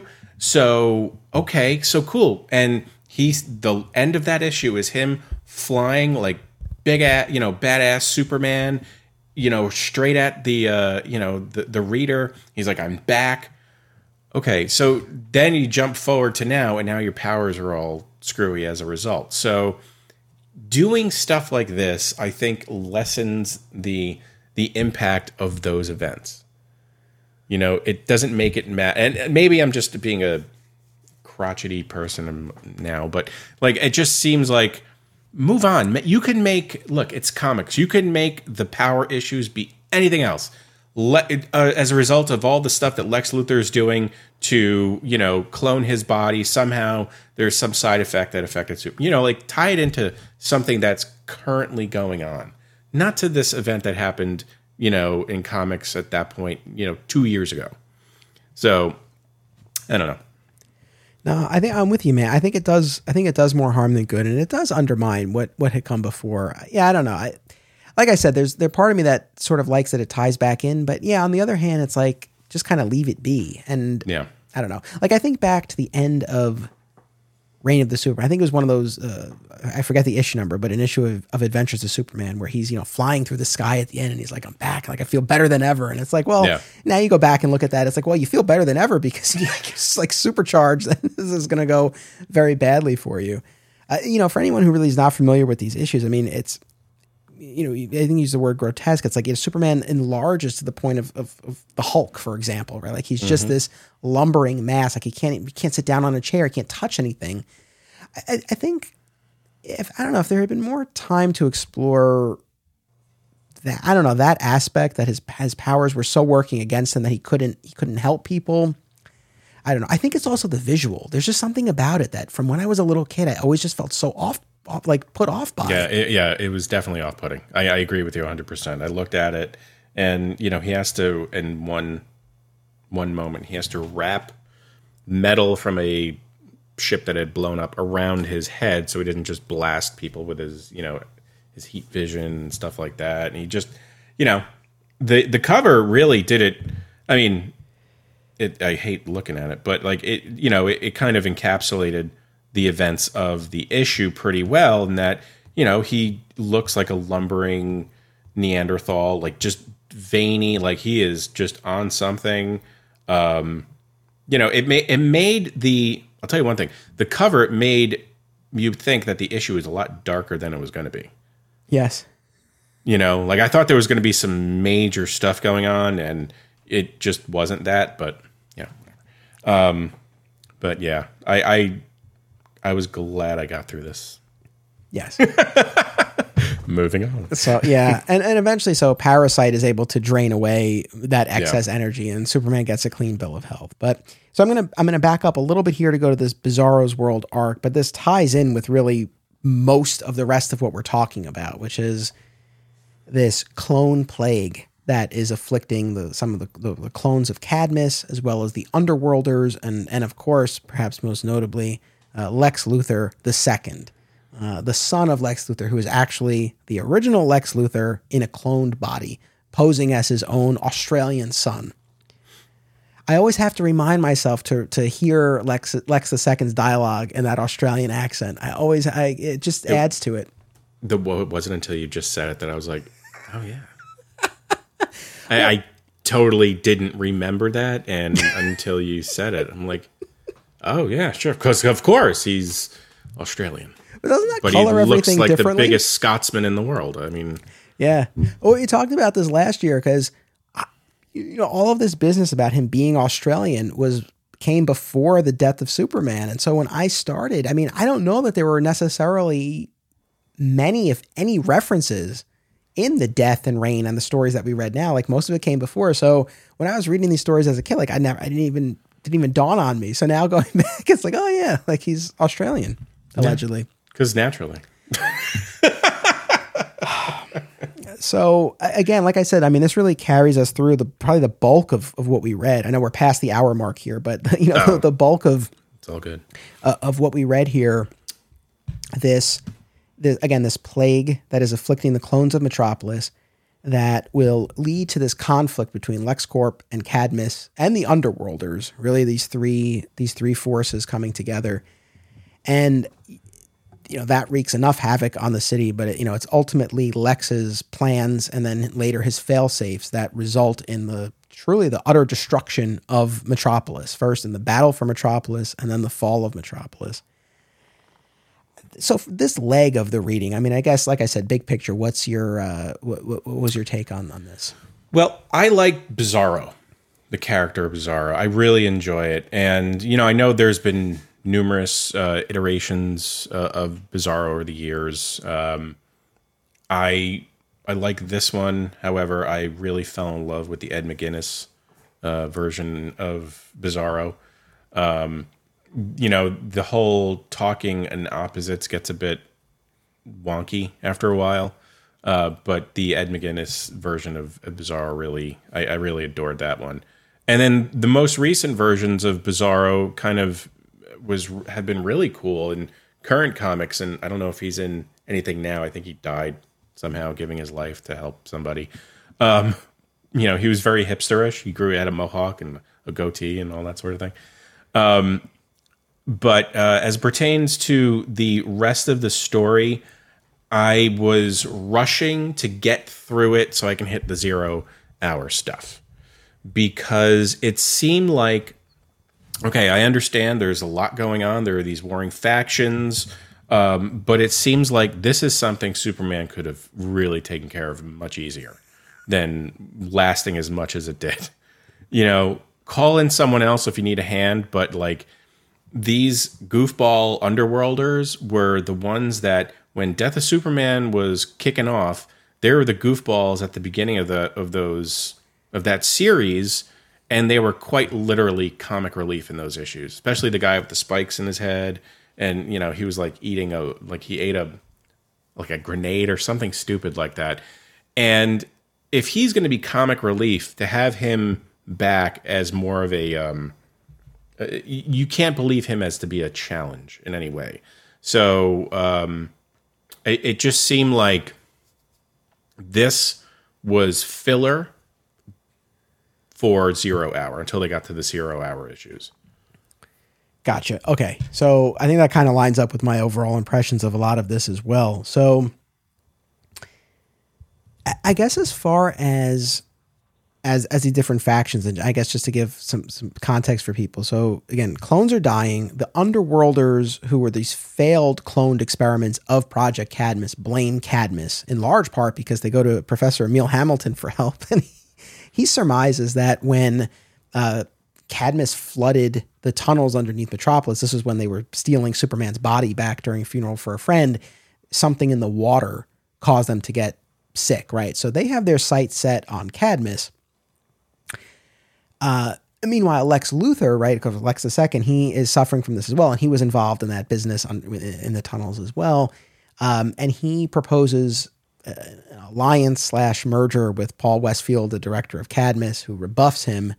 Um, and then, so that sets Lex off, right? And he goes on the news and he's condemning Cadmus and he's staging this attack on Cadmus. And then it, it just sort of snowballs from there. Uh, so again, you have the Underworlders, you have Cadmus, you have LexCorp, and uh, you know it, it, it's all building. One of my favorite Batman stories is No Man's Land, Yeah. and it's what got me into reading Batman. The earthquake, to me, is the least interesting part of that storyline. Yeah. Where that gets going, where that really gets cooking, is when you see these these different factions within Gotham carving up the territory. You know, some on the side of good, some not, and and you know, fighting to hold on, and and you know, Batman having this this crisis of faith and abandoning Gotham and coming back. Like, there's some really good stuff there. And maybe this is unfair to put on the Superman creators of the time because you know it's easy to say with the benefit of hindsight and seeing a story like like No Man's Land, but as I'm reading this, you know, so much of the story is building towards the destruction. But I feel like the more interesting part is, well, okay, what comes after? And in this case, like nothing comes after because very shortly, very shortly after Metropolis is reduced to rubble, we have Zero Hour. And in the next Yeah. episode, we'll talk about the zero month issues where all of the books had a zero issue. And, you know, Metropolis is restored by that point. And later on, there will be an issue where we see exactly how that happened. Magic was involved. They used Perry White's memory of Metropolis to bring it back. It's this whole thing. But I guess I just feel like I, I have to imagine when they were having their super summit, you know, there, there's this idea, and I'm, I, I don't know, but I have to imagine that there was some instance of like, well, you know, we can destroy the city because we have this very convenient reset point coming up. Right. And I just feel like if you're, it just goes back to the Cat Grant thing. It's like, all right, if you're going to murder this poor woman's son, it's like see this through and and use it for something with her character. Same thing here is like, all right, if you're going to destroy the city, take the time to really tell that storyline. And and yes, with the benefit of hindsight, we know that something like Batman No Man's Land could be a really rich story, really rich territory to explore. But here, so much of it is just about the actual destruction of it. Right. And you know, this I found wore on me as well because you know, and all this clone business is really building for a lot of issues. And then Battle for Metropolis is a good four issues. The Fall of Metropolis is another five issues. Um, you know, the the Worlds Collide and the Massacre issues and Bloodsport, that's all dealing with that immediate aftermath. Like it's it's a lot. It is a lot, and I, I, and again, this is a, a comic book, you know, trope. But why is Metropolis getting destroyed so much of a problem now when it wasn't in the past, or why is it more important now? Let me put it that way, because during Death of Superman, I mean, the city was just just destroyed. Uh, of course, it's, it's been destroyed over the years, like any other major event or any other battle with superheroes. So it's a you, you know it's it's again you have to make these things matter, and I don't think they pulled off the reason for it mattering. In other words, I think it was you know these two or these factions that are somewhat one of which very low level quite literally and figuratively, um, and going up against you know LexCorp and all that sort of thing. You know, like this really shouldn't have. It just seems like it shouldn't have happened. Superman could have squashed this. you know, he could have done a better job. Um, and you know, the lynch, the whole the thing that really um, of course, they you know they made it the most dramatic is when the Daily Planet globe falls. That's the big thing. You know, the other buildings falling terrible, but when that globe falls, that's the big you know, f you. and the, I will say though, what worked about that for me was seeing it through the eyes of Perry White, and I think that's where. I've said this a lot on the show, especially when we talk about the big events and crossovers, where for me, having a point of view character goes a long way. Mm-hmm. And I feel like had this story been told through the eyes of Perry White, you know, beyond just that that moment of the of the globe's destruction, I don't know. It, it might have it might have had a little more resonance, but you, you know, you didn't have that. Uh, our patron Brian also asked when uh, Perry White starts saying "Great Shades of Elvis," because that was, of course, you know, a big part of the character on Lois and Clark: The New Adventures of Superman, and I, so I don't know if it was like the very first, but I know that in one of those zero-hour crossover issues where Perry White is being erased from the timeline as he fades away, he does say "Great Shades of Elvis." So everything is it, it it all comes back to Lois and Clark. It all comes back to Lois and Clark. Uh, but uh, you know, so in, any event, this I, I agree with you, and maybe, maybe this is becoming a bit of a theme here. You know, Superman shouldn't have taken that vacation with Lois. Superman should have gotten himself checked out a lot sooner. Superman probably could have squashed this conflict before it escalated. Uh, you know, I, I don't, I, I think I've, I've criticized more of Superman than I did praise, but I love Superman. Um, I genuinely love the character, but I think the great and I think I told this to you once before uh, offline is that I think that th- the things that make Superman great are also the things that make Superman the hardest to write for as a character because you've created a godlike character. So, how do you challenge this person? And if every time you challenge them, they need to become better as a result of that conflict. So, you know, the only way you create, you can really challenge a character like Superman is okay. Well, we know he's um, he's a weakness to magic. All right. So, how many times are you going to pull that out of the the bag? Um, you know, you have to take away his powers, or at least weaken him in some way so he's on par with some other, you know, being, Doomsday, you know. So it, it's hard. Like, you know, you have these battles. Like, uh, dude, Superman is great. Everything he stands for is just, I think, at what most people want to stand for. Um, and, you know, he has all the cool powers. When you people ask people, like, what, what's what superpower do you want? Oh, I want to fly. I want to you know, I want to be super strong and do all these sort of things. But to write compelling stories and come up with great storylines that really capture our imagination on a weekly or monthly basis, holy cow, I would not want that. I w- I don't want that job. So I think, you know, as pertains to the the writers and creators coming up with this stuff, um, you know, when they when they really when they hit their stride, they do it right but I think they fall into these ruts more often than not. Yeah, I mean, I I think we're seeing that bear out here, and I think, like again, I really think that the bones of a really good story are here. I think the idea of Metropolis, you know, being being destroyed. I mean, of course, you know, there's there's a lot to explore there, but again, I think we stop short of really getting into the the, the interesting territory. And you know, to yeah. your point, and I was thinking about this too. It's like. Metropolis was basically destroyed in the battle with Doomsday. Yeah. I mean, I know this is taking it to another level. I can appreciate that, but I, I feel like there maybe more could have been done in the in the aftermath of Reign of the Superman as Superman is returning to Metropolis and seeing the destruction that that the city is still contending with and and you know maybe getting into some of those issues there. I as I say all of this again, I recognize that what I am looking for out of these comics as an adult in 2022 is not necessarily what the objective was for these creators in 1993 and 1994. I, I, I totally get I that. Yeah. At the same time, I still feel feel the way I feel, and it it, it just kind of like breaks my heart where you see these moments where it's like, oh God, like we were so close, like we were really close yeah. to something that could have been, you know, that that maybe could have stood the test of time a little bit more. Because you know what's what's funny is this is a separate thing, and I've ranted about this before, but the lack of availability of a lot of these, you know, triangle era stories. And again, the, the app, in fairness, does a really good job. But, you know, there were a number of stories that were collected in trade paperbacks that are now out of print, right? But I mm-hmm. know they did a trade of the death of Clark Kent. They did a trade of the trial of Superman, which we'll get to in upcoming episodes.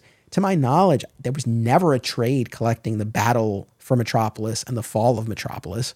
I feel yeah. like this is one of those stories, not that you hear Trial of Superman referenced all that much, but you know, I feel like this one, I feel like this is somewhat of a like a forgotten period. Oh, definitely. Definitely. I think stories like this would benefit from their own title. And I say that because you have four Superman uh, at the time. You had four Superman titles. Okay?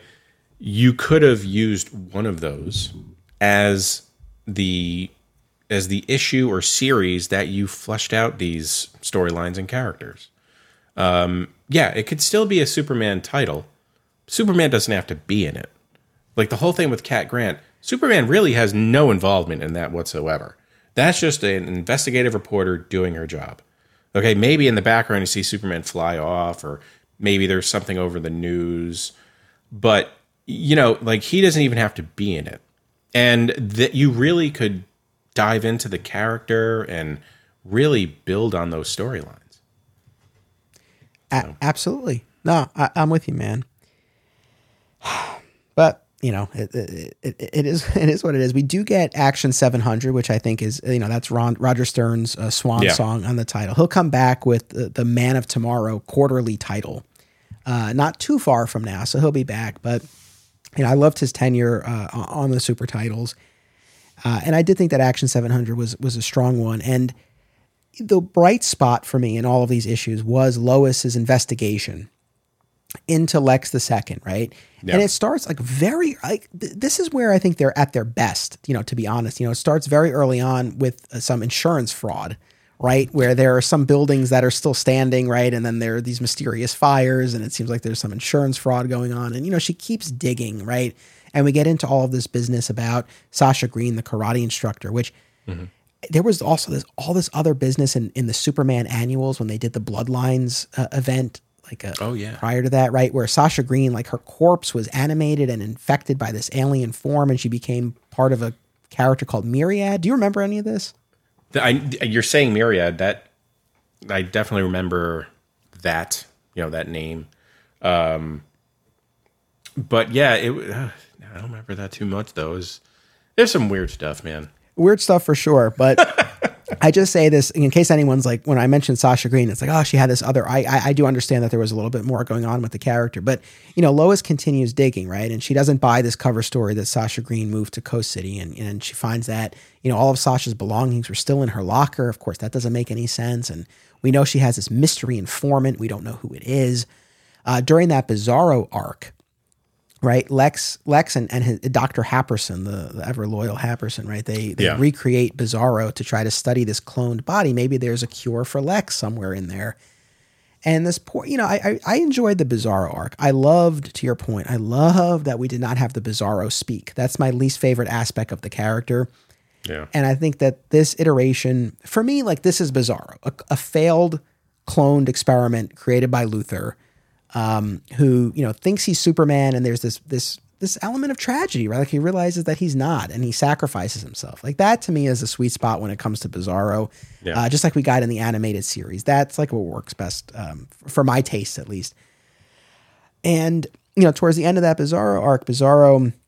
Uh, destroys the research that they've gathered from him, and and there's one of the the LexCorp soldiers like on his knees, upset about this, right? And and the mask comes off, and Lois sees that it's it's Lex, Lex the second, looking very rough, right? Because he's suffering from this affliction.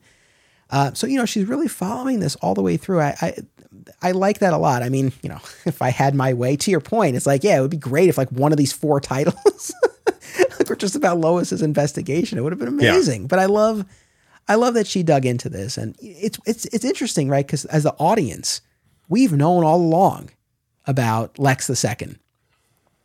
Uh, but the car- like our our characters, our heroes, have been in the dark about this. So to finally get the light shed on that, I thought was really cool. And I appreciated Action 700 because at the end of that Bizarro arc, Lois sees Lex in the LexCorp costume, right? Upset about the destruction of of the Bizarro and the and the research. And then like the next issue, Lois is talking. I think it's the next issue. Lois is talking about how Lex the second is actually Lex the first. And I always thought initially I was like, how did she piece that together? But then Action 700 gives you a little bit like it fills in some gaps, and we see that that she was approached by her informant at that point, and I think she got a little bit more of the context there. And the informant turns out to be none other than Dr. Gretchen Kelly, one of Lex's closest confidants and advisors, the alleged mother of Lex the Second. Uh, you know, so she, so she really has a turn. But yeah, the, I thought the Lois part of all of this was was one of the highlights for me. I, I agree with you on that. Um, my big problem with this issue is this whole Lord Satanus thing, where all of a sudden you have this made no sense. I had to re- I read it and I had to stop myself and reread it because it I'm like, did I miss something? Because this made no sense to me whatsoever. Like this character is in here why? Like and it didn't there was no payoff to it later on. Like there was unless I have to read way down the line for it to come back around. Um, but it just didn't really make any sense to me. So here's my read on this. I think that for Action 700, because it was an anniversary milestone issue, and the fact that it was also Roger Stern's farewell, I think they were trying to pack it with as much that called back to earlier periods in the Triangle era as possible.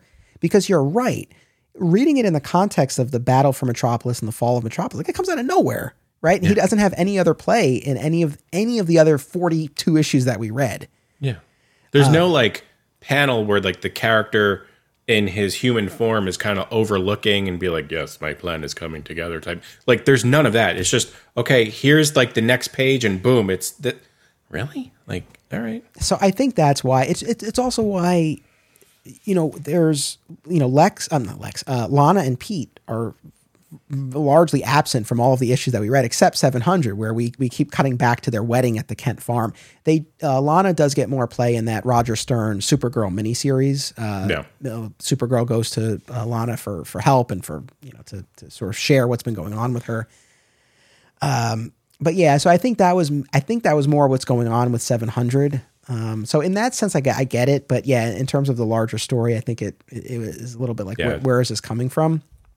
The thing that I like most, that I like most, I think about the the fall of Metropolis, is is Lex's growing desperation, and the fact that you know he's at this point where he's like, well, if I can't live right and and rule over Metropolis, I'm going to destroy Metropolis, and there are you know again he's engineered this conflict with Cadmus and he has these smaller bombs planted throughout the city. Lois finds the map that shows where the bombs are placed. So she's really got the goods on Lex.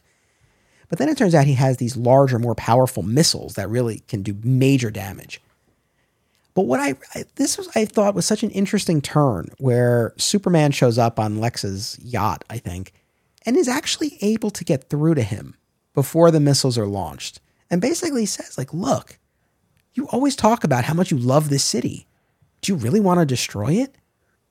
And Lex, for all of his evil and all of his flaws, is like, no, I don't.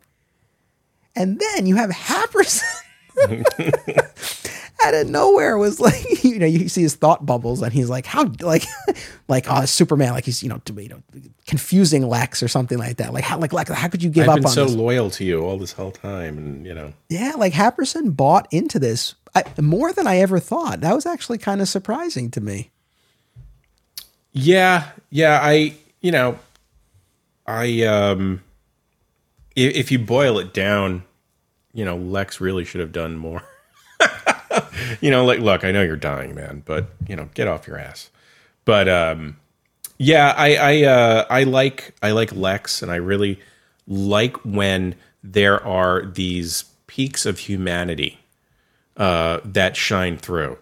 And it's like, reminds me of, think it was in one of the animated series uh, episodes, or may, it was maybe also been in an issue where one of the Bizarros dies, and you know, someone's like, well, you know, like Lex is over it, saying, you know, like uh, he, he Lex is genuinely heartbroken that Bizarro is dying, and or dead, and you know people are like, well, you know, what do you care? You just make another one or something like that. And he goes, I care because he, you know, he was mine, and you know, he's he has some love and affection towards this this creature.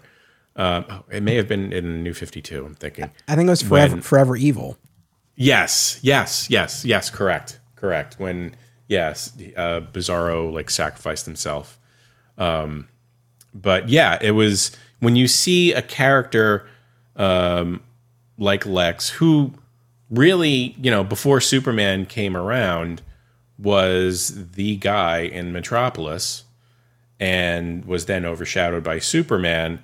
You know, the fact that he has these moments of humanity, like I'm like, oh, I really, really like that. You know, so Uh, You and I are on the same page when it comes to Lex. I've been saying this on the show for a while, and we did a huge run of Lex episodes, and it's like I, I think this always goes back to Smallville for me, where it's like, yeah, you got to have that bedrock of humanity and, and this like tragic aspect to the character. If he's just a monster, I, for me, like it does, I just don't get as much mileage out of that. So the fact that there was that brief moment where he's like, okay, like Superman is actually able to get through to him. I like that. And then, then of course, Happersen goes rogue and, and sends these missiles off. And that's where, you know, Lord Satanus comes into play and he like gives Superman like a mental nudge to kind of point him in the right direction of how to stop the missiles. And, you know, he makes sure that the, the Newstime building that, that he, you know, runs and his, uh, you know, human guys remain standing while the LexCorp tower is destroyed.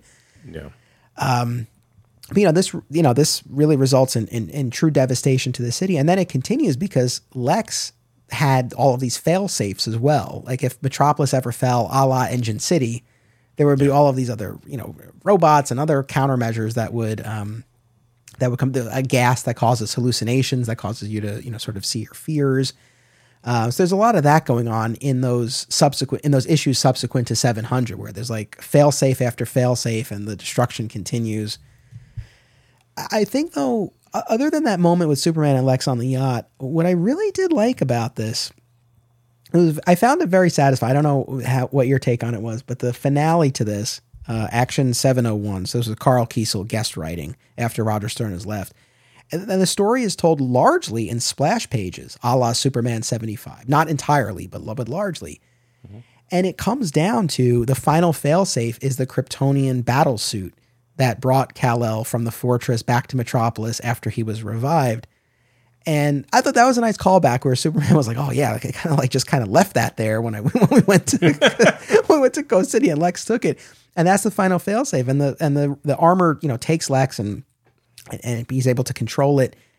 And this whole story comes down to this battle in Metropolis, you know, that, that, that has its climax at the, the Superman Memorial statue, which gets destroyed in this, in this fight between Lex in armor versus Superman.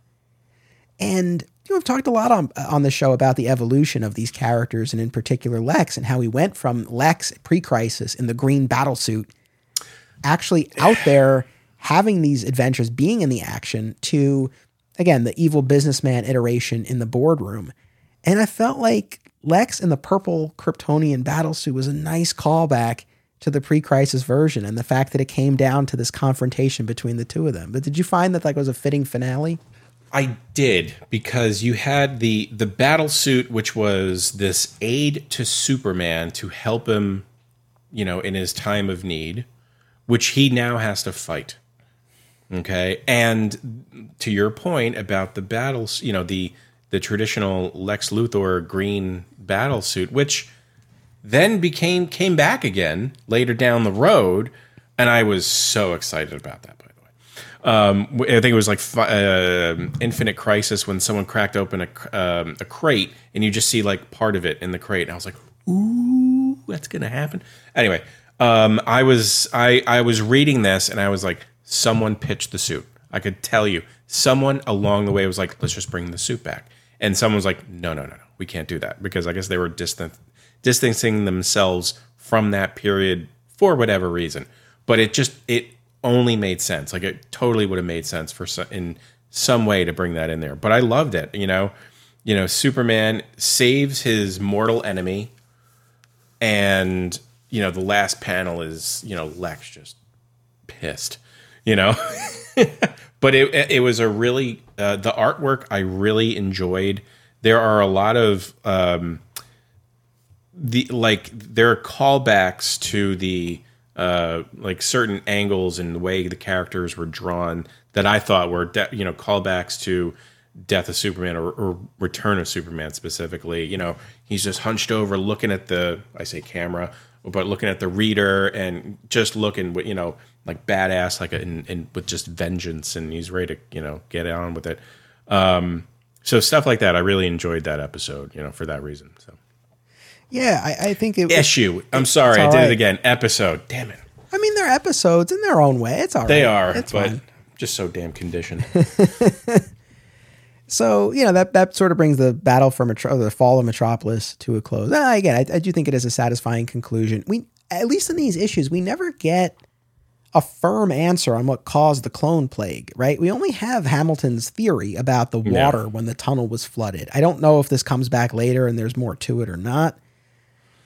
I think that that was it. We're just going to have to be happy with that for some reason. I mean, it definitely tracks because everyone who was afflicted was in the tunnels, right? Like the yeah. Newsboy Legion, they're you know they're they're afflicted right. by this because it's not every single clone, and ultimately it's the Guardian Jim Harper whose blood they're able to use to extract the serum before Cadmus is seemingly destroyed, and we don't get a follow up on that in these issues either. No, Cadmus is I thought, and, and this is just a general thought, like, you know, Cadmus was at this time um, just there for the way to explain things away. Uh, you know, it wasn't an, like, you know, later on, Cadmus became more of an entity that had some weight to it. Um, it didn't really like that's why like you you don't see a big explanation like oh what happened to Cadmus and da, da, da. you know it's not like this shadow organization really pulling the strings and you know experimenting with some real you know major stuff you know that they would later on down the road. Like they were just there for convenience. Like oh well what what happened here? Well it's cadmus so yeah well we'll keep an eye on that as we make our way forward through uh, the next episodes to see you know what what becomes of, of cadmus um, again i know they continue on. I just don't remember exactly the circumstances. Uh, you know that uh, uh, maybe it's after zero hour, I guess, where maybe that helped uh, account for their their uh, survival slash return. I don't know. Yeah, uh, that and uh, this little alien creature that would follow Superboy around. Oh yeah, Dubbilex. Dubbilex. Jesus, that one annoyed me. Ah. I don't know. It just. Now, there was also, in the midst of all of this, we did have two issues of Man of Steel that tied into the Worlds Collide event. Now, uh, this saw Superman interact with the milestone characters like Icon and Static Shock. I if I did not read all uh, all parts of Worlds Collide then or now, so only reading these couple of issues in a vacuum didn't didn't quite do much for me. I I, I don't know. I, do you have an attachment to any of those those uh, those milestone uh, characters? only really Static Shock, and it's just from watching the cartoons. Yeah. Um, you know, I at the time reading it, I was I wasn't aware of Milestone. Um, so they were just other characters. I'm like, oh well, I don't really know what their deal is, but I know there's something behind there. And it wasn't until years later that I, you know, I saw Static Shock and I learned about more about you know the character, and they it wasn't until probably more recent uh, issues of comics where they would re you know retcon static in some way shape or form and really made him a, a much more compelling character. Um, but beyond that i wasn't too didn't really you know draw my interest too much so I hear you. I'll, I'll, be honest. What I was more interested in in reading these issues, again, going back to the supporting cast, who I feel like did get the short end of the stick during this leg that we've been talking about. But uh, Keith, the, the the young character who Superman has saved a few times, uh, his uh, adoptive mother or the you know the, the woman who runs I guess the, the orphanage where he's staying right Myra is is killed and this will this will set up the storyline where Perry and Alice uh, take Keith in and adopt him so you know that comes to pass here not in these issues specifically but in this in this general area Emil Hamilton loses his arm Yeah. uh, which I had forgotten happens here. So you know, there's a few other a few other pieces um, as we're moving forward here. But I, I touched on the massacre battle uh, earlier, so that happens uh, at this point as well. But then the the last few issues that we read tied into Zero Hour. So Zero Hour Crisis in Time was the 1994 miniseries, the first Crisis event after Crisis on Infinite Earths. I, I did a podcast series uh, in 2021 called My Comic Shop Book Club, and we did 12 episodes, and the last one was on Zero Hour. So uh, not too long ago, I read the whole thing. We, we had a discussion about that, but uh, essentially was born out of of this idea that that Dan Jurgens had because he talks about this in the introduction to the hardcover where he was drawing an issue of Green Arrow and Ollie was celebrating his 45th birthday and it got him thinking like well okay if Ollie is this old what does this mean for the rest of the DC universe right and I guess in the aftermath of Crisis on Infinite Earths there were other issues like this you know some um, you know things that didn't quite line up that DC felt this would be an opportunity to uh, to address and so this led to the the weekly zero hour event. And during that month, every DC title tied into it. So, of course, our four Superman titles that we're reading each had an issue tying into zero hour. So, in the Man of Steel issue, Superman's meeting all these different iterations of Batman, including the Frank Miller Dark Knight Returns version. Yeah. Um, we have another issue where there, you know, we have an intersection with the timeline where Krypton didn't explode and Jor-El and Lara are there. So uh, things like that are going on. What is your take on this on the zero hour event and the way that it uh, unfolds in these Superman issues? Um, I I loved Zero Hour. Um, it. So I, I I again I love Zero Hour. However, um, I was a little annoyed at the whole. This guy's the bad guy. No, no, it's this guy's the bad guy. No, it's there really. It's Parallax. Fine, that's cool. That's Parallax because I love I love Parallax. I love Green Lantern. I love the series uh, because um, at the time I wasn't too satiated with uh, you know major events in comics, and again it was somewhat uh, like reverb from Crisis on Infinite Earths, um, and I like anytime they break out the linear men. Yes. I love those characters. And they're the ones, you know, they're the types of characters that if they're coming up or if they're making appearance, you know something's going down. Um, so I, I really I like when they're around. The the Superman tie-ins didn't really wow me so much, other than the Batman stuff.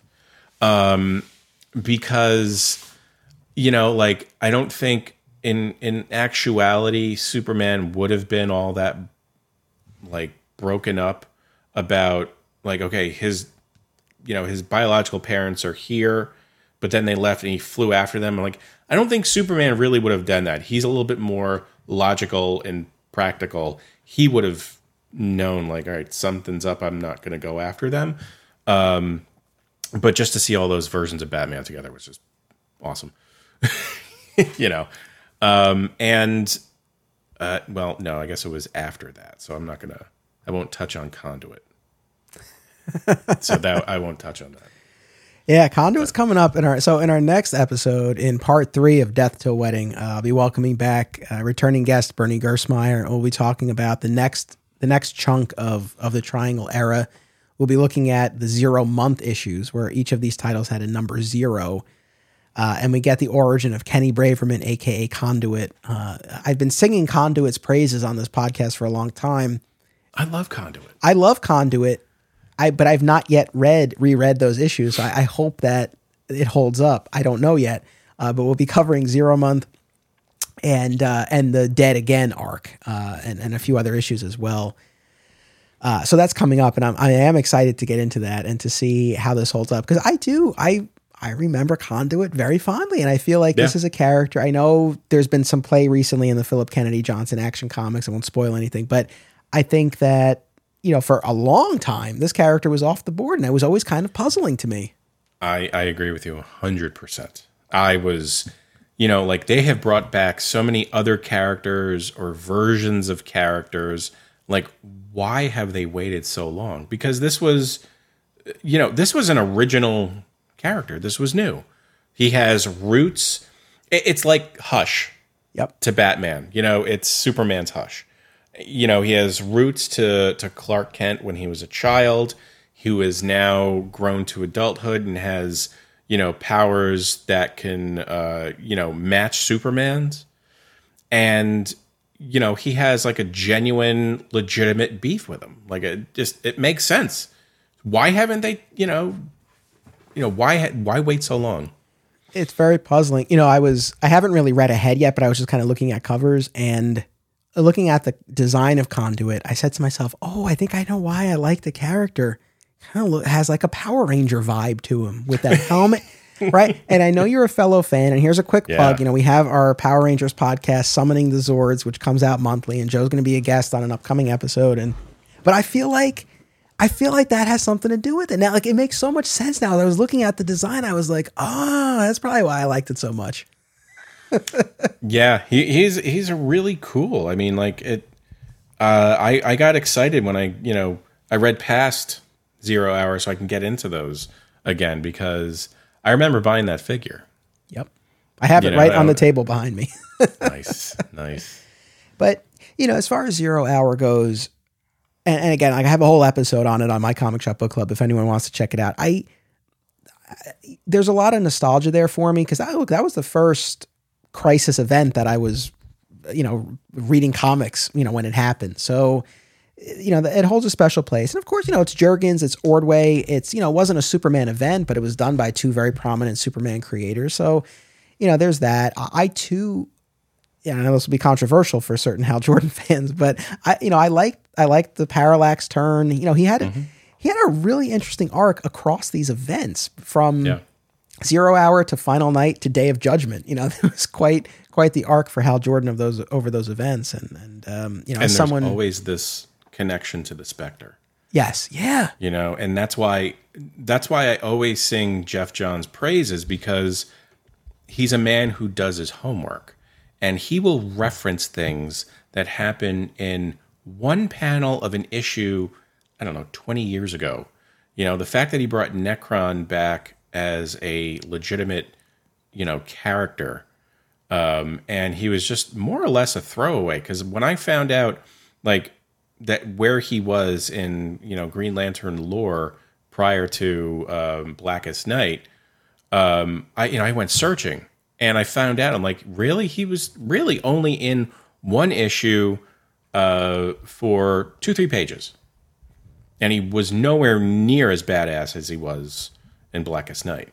So that's why I always appreciate things that you know Geoff Johns writes for because like he just like I you know I would love to see his notebook because like he is making notes and highlighting stuff left and right. I could tell because like you know it, it just makes for a compelling story. So I don't know what the hell. right on. No, no, no, I, I got you. I mean, yeah, I mean, again, as far as Zero Hour itself, I like I said, I I don't know how well it necessarily holds up for me at least, but I, you know, I, I have fond memories of reading it as a kid. And the, these tie-in issues, yeah, the Batman one was cool, uh, especially to see Bogdanove do his version of uh, Frank Miller's Batman. It was like it was Yeah. really cool. That was a, that was a strong issue. The the Jor-El and Lara issue for me was the most resonant, but not because of the Jor-El and Lara piece, but because of the Kent piece of it. And you know, you get to see uh, you know that dynamic and, and to see Clark show his appreciation for the fact that he comes back to tell them you know how much he loves them and, and to thank you know thank them for what they did. So I enjoyed that piece of it. You know, at the end of the day, these are you know tie-in issues to a you know to to a huge event. Um, but you know, there's some interesting stuff in there, and Yeah. you know, again, next episode we'll get into Zero Month where we deal with the aftermath of Zero Hour. Uh, and sort of get the lay of the land uh, after all of this, and like we said, get the introduction of of Kenny Braverman. Uh, the, I'll say this: I'm sure I know I've said this on some podcast before, but the end of of the Action Comics issue, the last zero hour tie-in, when uh, the pages fade to white. And I know all of the tie-in comics, or or I guess that week did right because that's what was happening in, in that issue of Zero Hour that week, Right. It was. where the timeline was was being undone. Uh, I remember getting that issue at Dragon's Den, uh, comic book store in uh, Cross County uh, in, in in in New York, and I remember like my mom took me there. We got the comic, and then I think we were in the car or whatever, and I was flipping through it, and you know, and I hadn't not having read the whole thing and understanding the context. We just saw that it looked like there was a printing error because it was white at the end. what the hell? Ma, turn around. And we went back into the store and the guy explained it as best as I can recall. I think he was nice about it. I'm sure I'm sure they had commentary about it after we left. But I will always remember that. I will always remember getting that issue be like there's something wrong, it's a printing error, but it wasn't. And uh, again, when you read it it makes sense in the context, but without the context it was just like, "Hey, what the hell?" Ran out of ink or something. I don't know what's going on here. Listen, Yeah, that that's hilarious. Thank you so much for doing this this reading project and coming on here. Any any parting thoughts on on what we read before we sign off? Um, you know, I will say kind of what I, I I mentioned at first. I think this the triangle era, you know, beyond what we just discussed, it was a great period for people to jump into because it was very easily connected. However, each title was independent of the others. So they had their own, you know, they had their own uh, storylines, but the, each storyline tied in well together. And you know, there's some great content in there. Great stuff. Um, you know, it was it was great revisiting this because I hadn't read these issues in ages. I mean, I've read Zero Hour and the big events because they're kind of like my my go tos, but all the stuff in between, it made me, uh, you know, really explore it and appreciate it. So thank you. Awesome. No, I appreciate you coming along. I, you know, I, I enjoyed the conversation so much. I enjoyed the reading well enough as well. I think there were, I, I found it, you know, lacking in, in instances more than, than I expected to or more than I hoped to, but that's okay. That happens sometimes. Uh, this was so much fun to talk about. I'm looking forward to getting into uh, the, the the next part of the Triangle Era. You'll be back in a few episodes. I've got you lined up for another one. Yeah. Uh, so I look forward to doing this with you again. Uh, of course, everyone should check out Dollar Bin Bandits podcast uh, wherever you get podcasts or watch on YouTube. Uh, follow along on social media, Dollar Bin Banter Facebook group as well. Correct? Yeah, there's all kinds of uh, social media stuff. Uh, Dollar Bin Bandits on YouTube, DB Bandits on I don't know Twitter and some other stuff. I don't even I don't, I don't read Twitter, but uh, look, we're there. You know where to find it. Yeah. And again, iTunes, Spotify, Google Podcasts. Great interviews with creators again including a lot of the creators whose work we've been talking about. So i hope people will check that out. I hope you'll keep tuning in to death till wedding. We're two chapters in. We still have a lot more to go. Like i said next time uh, bernie will be back and we'll be talking about zero month and dead again. So it should be a really interesting one.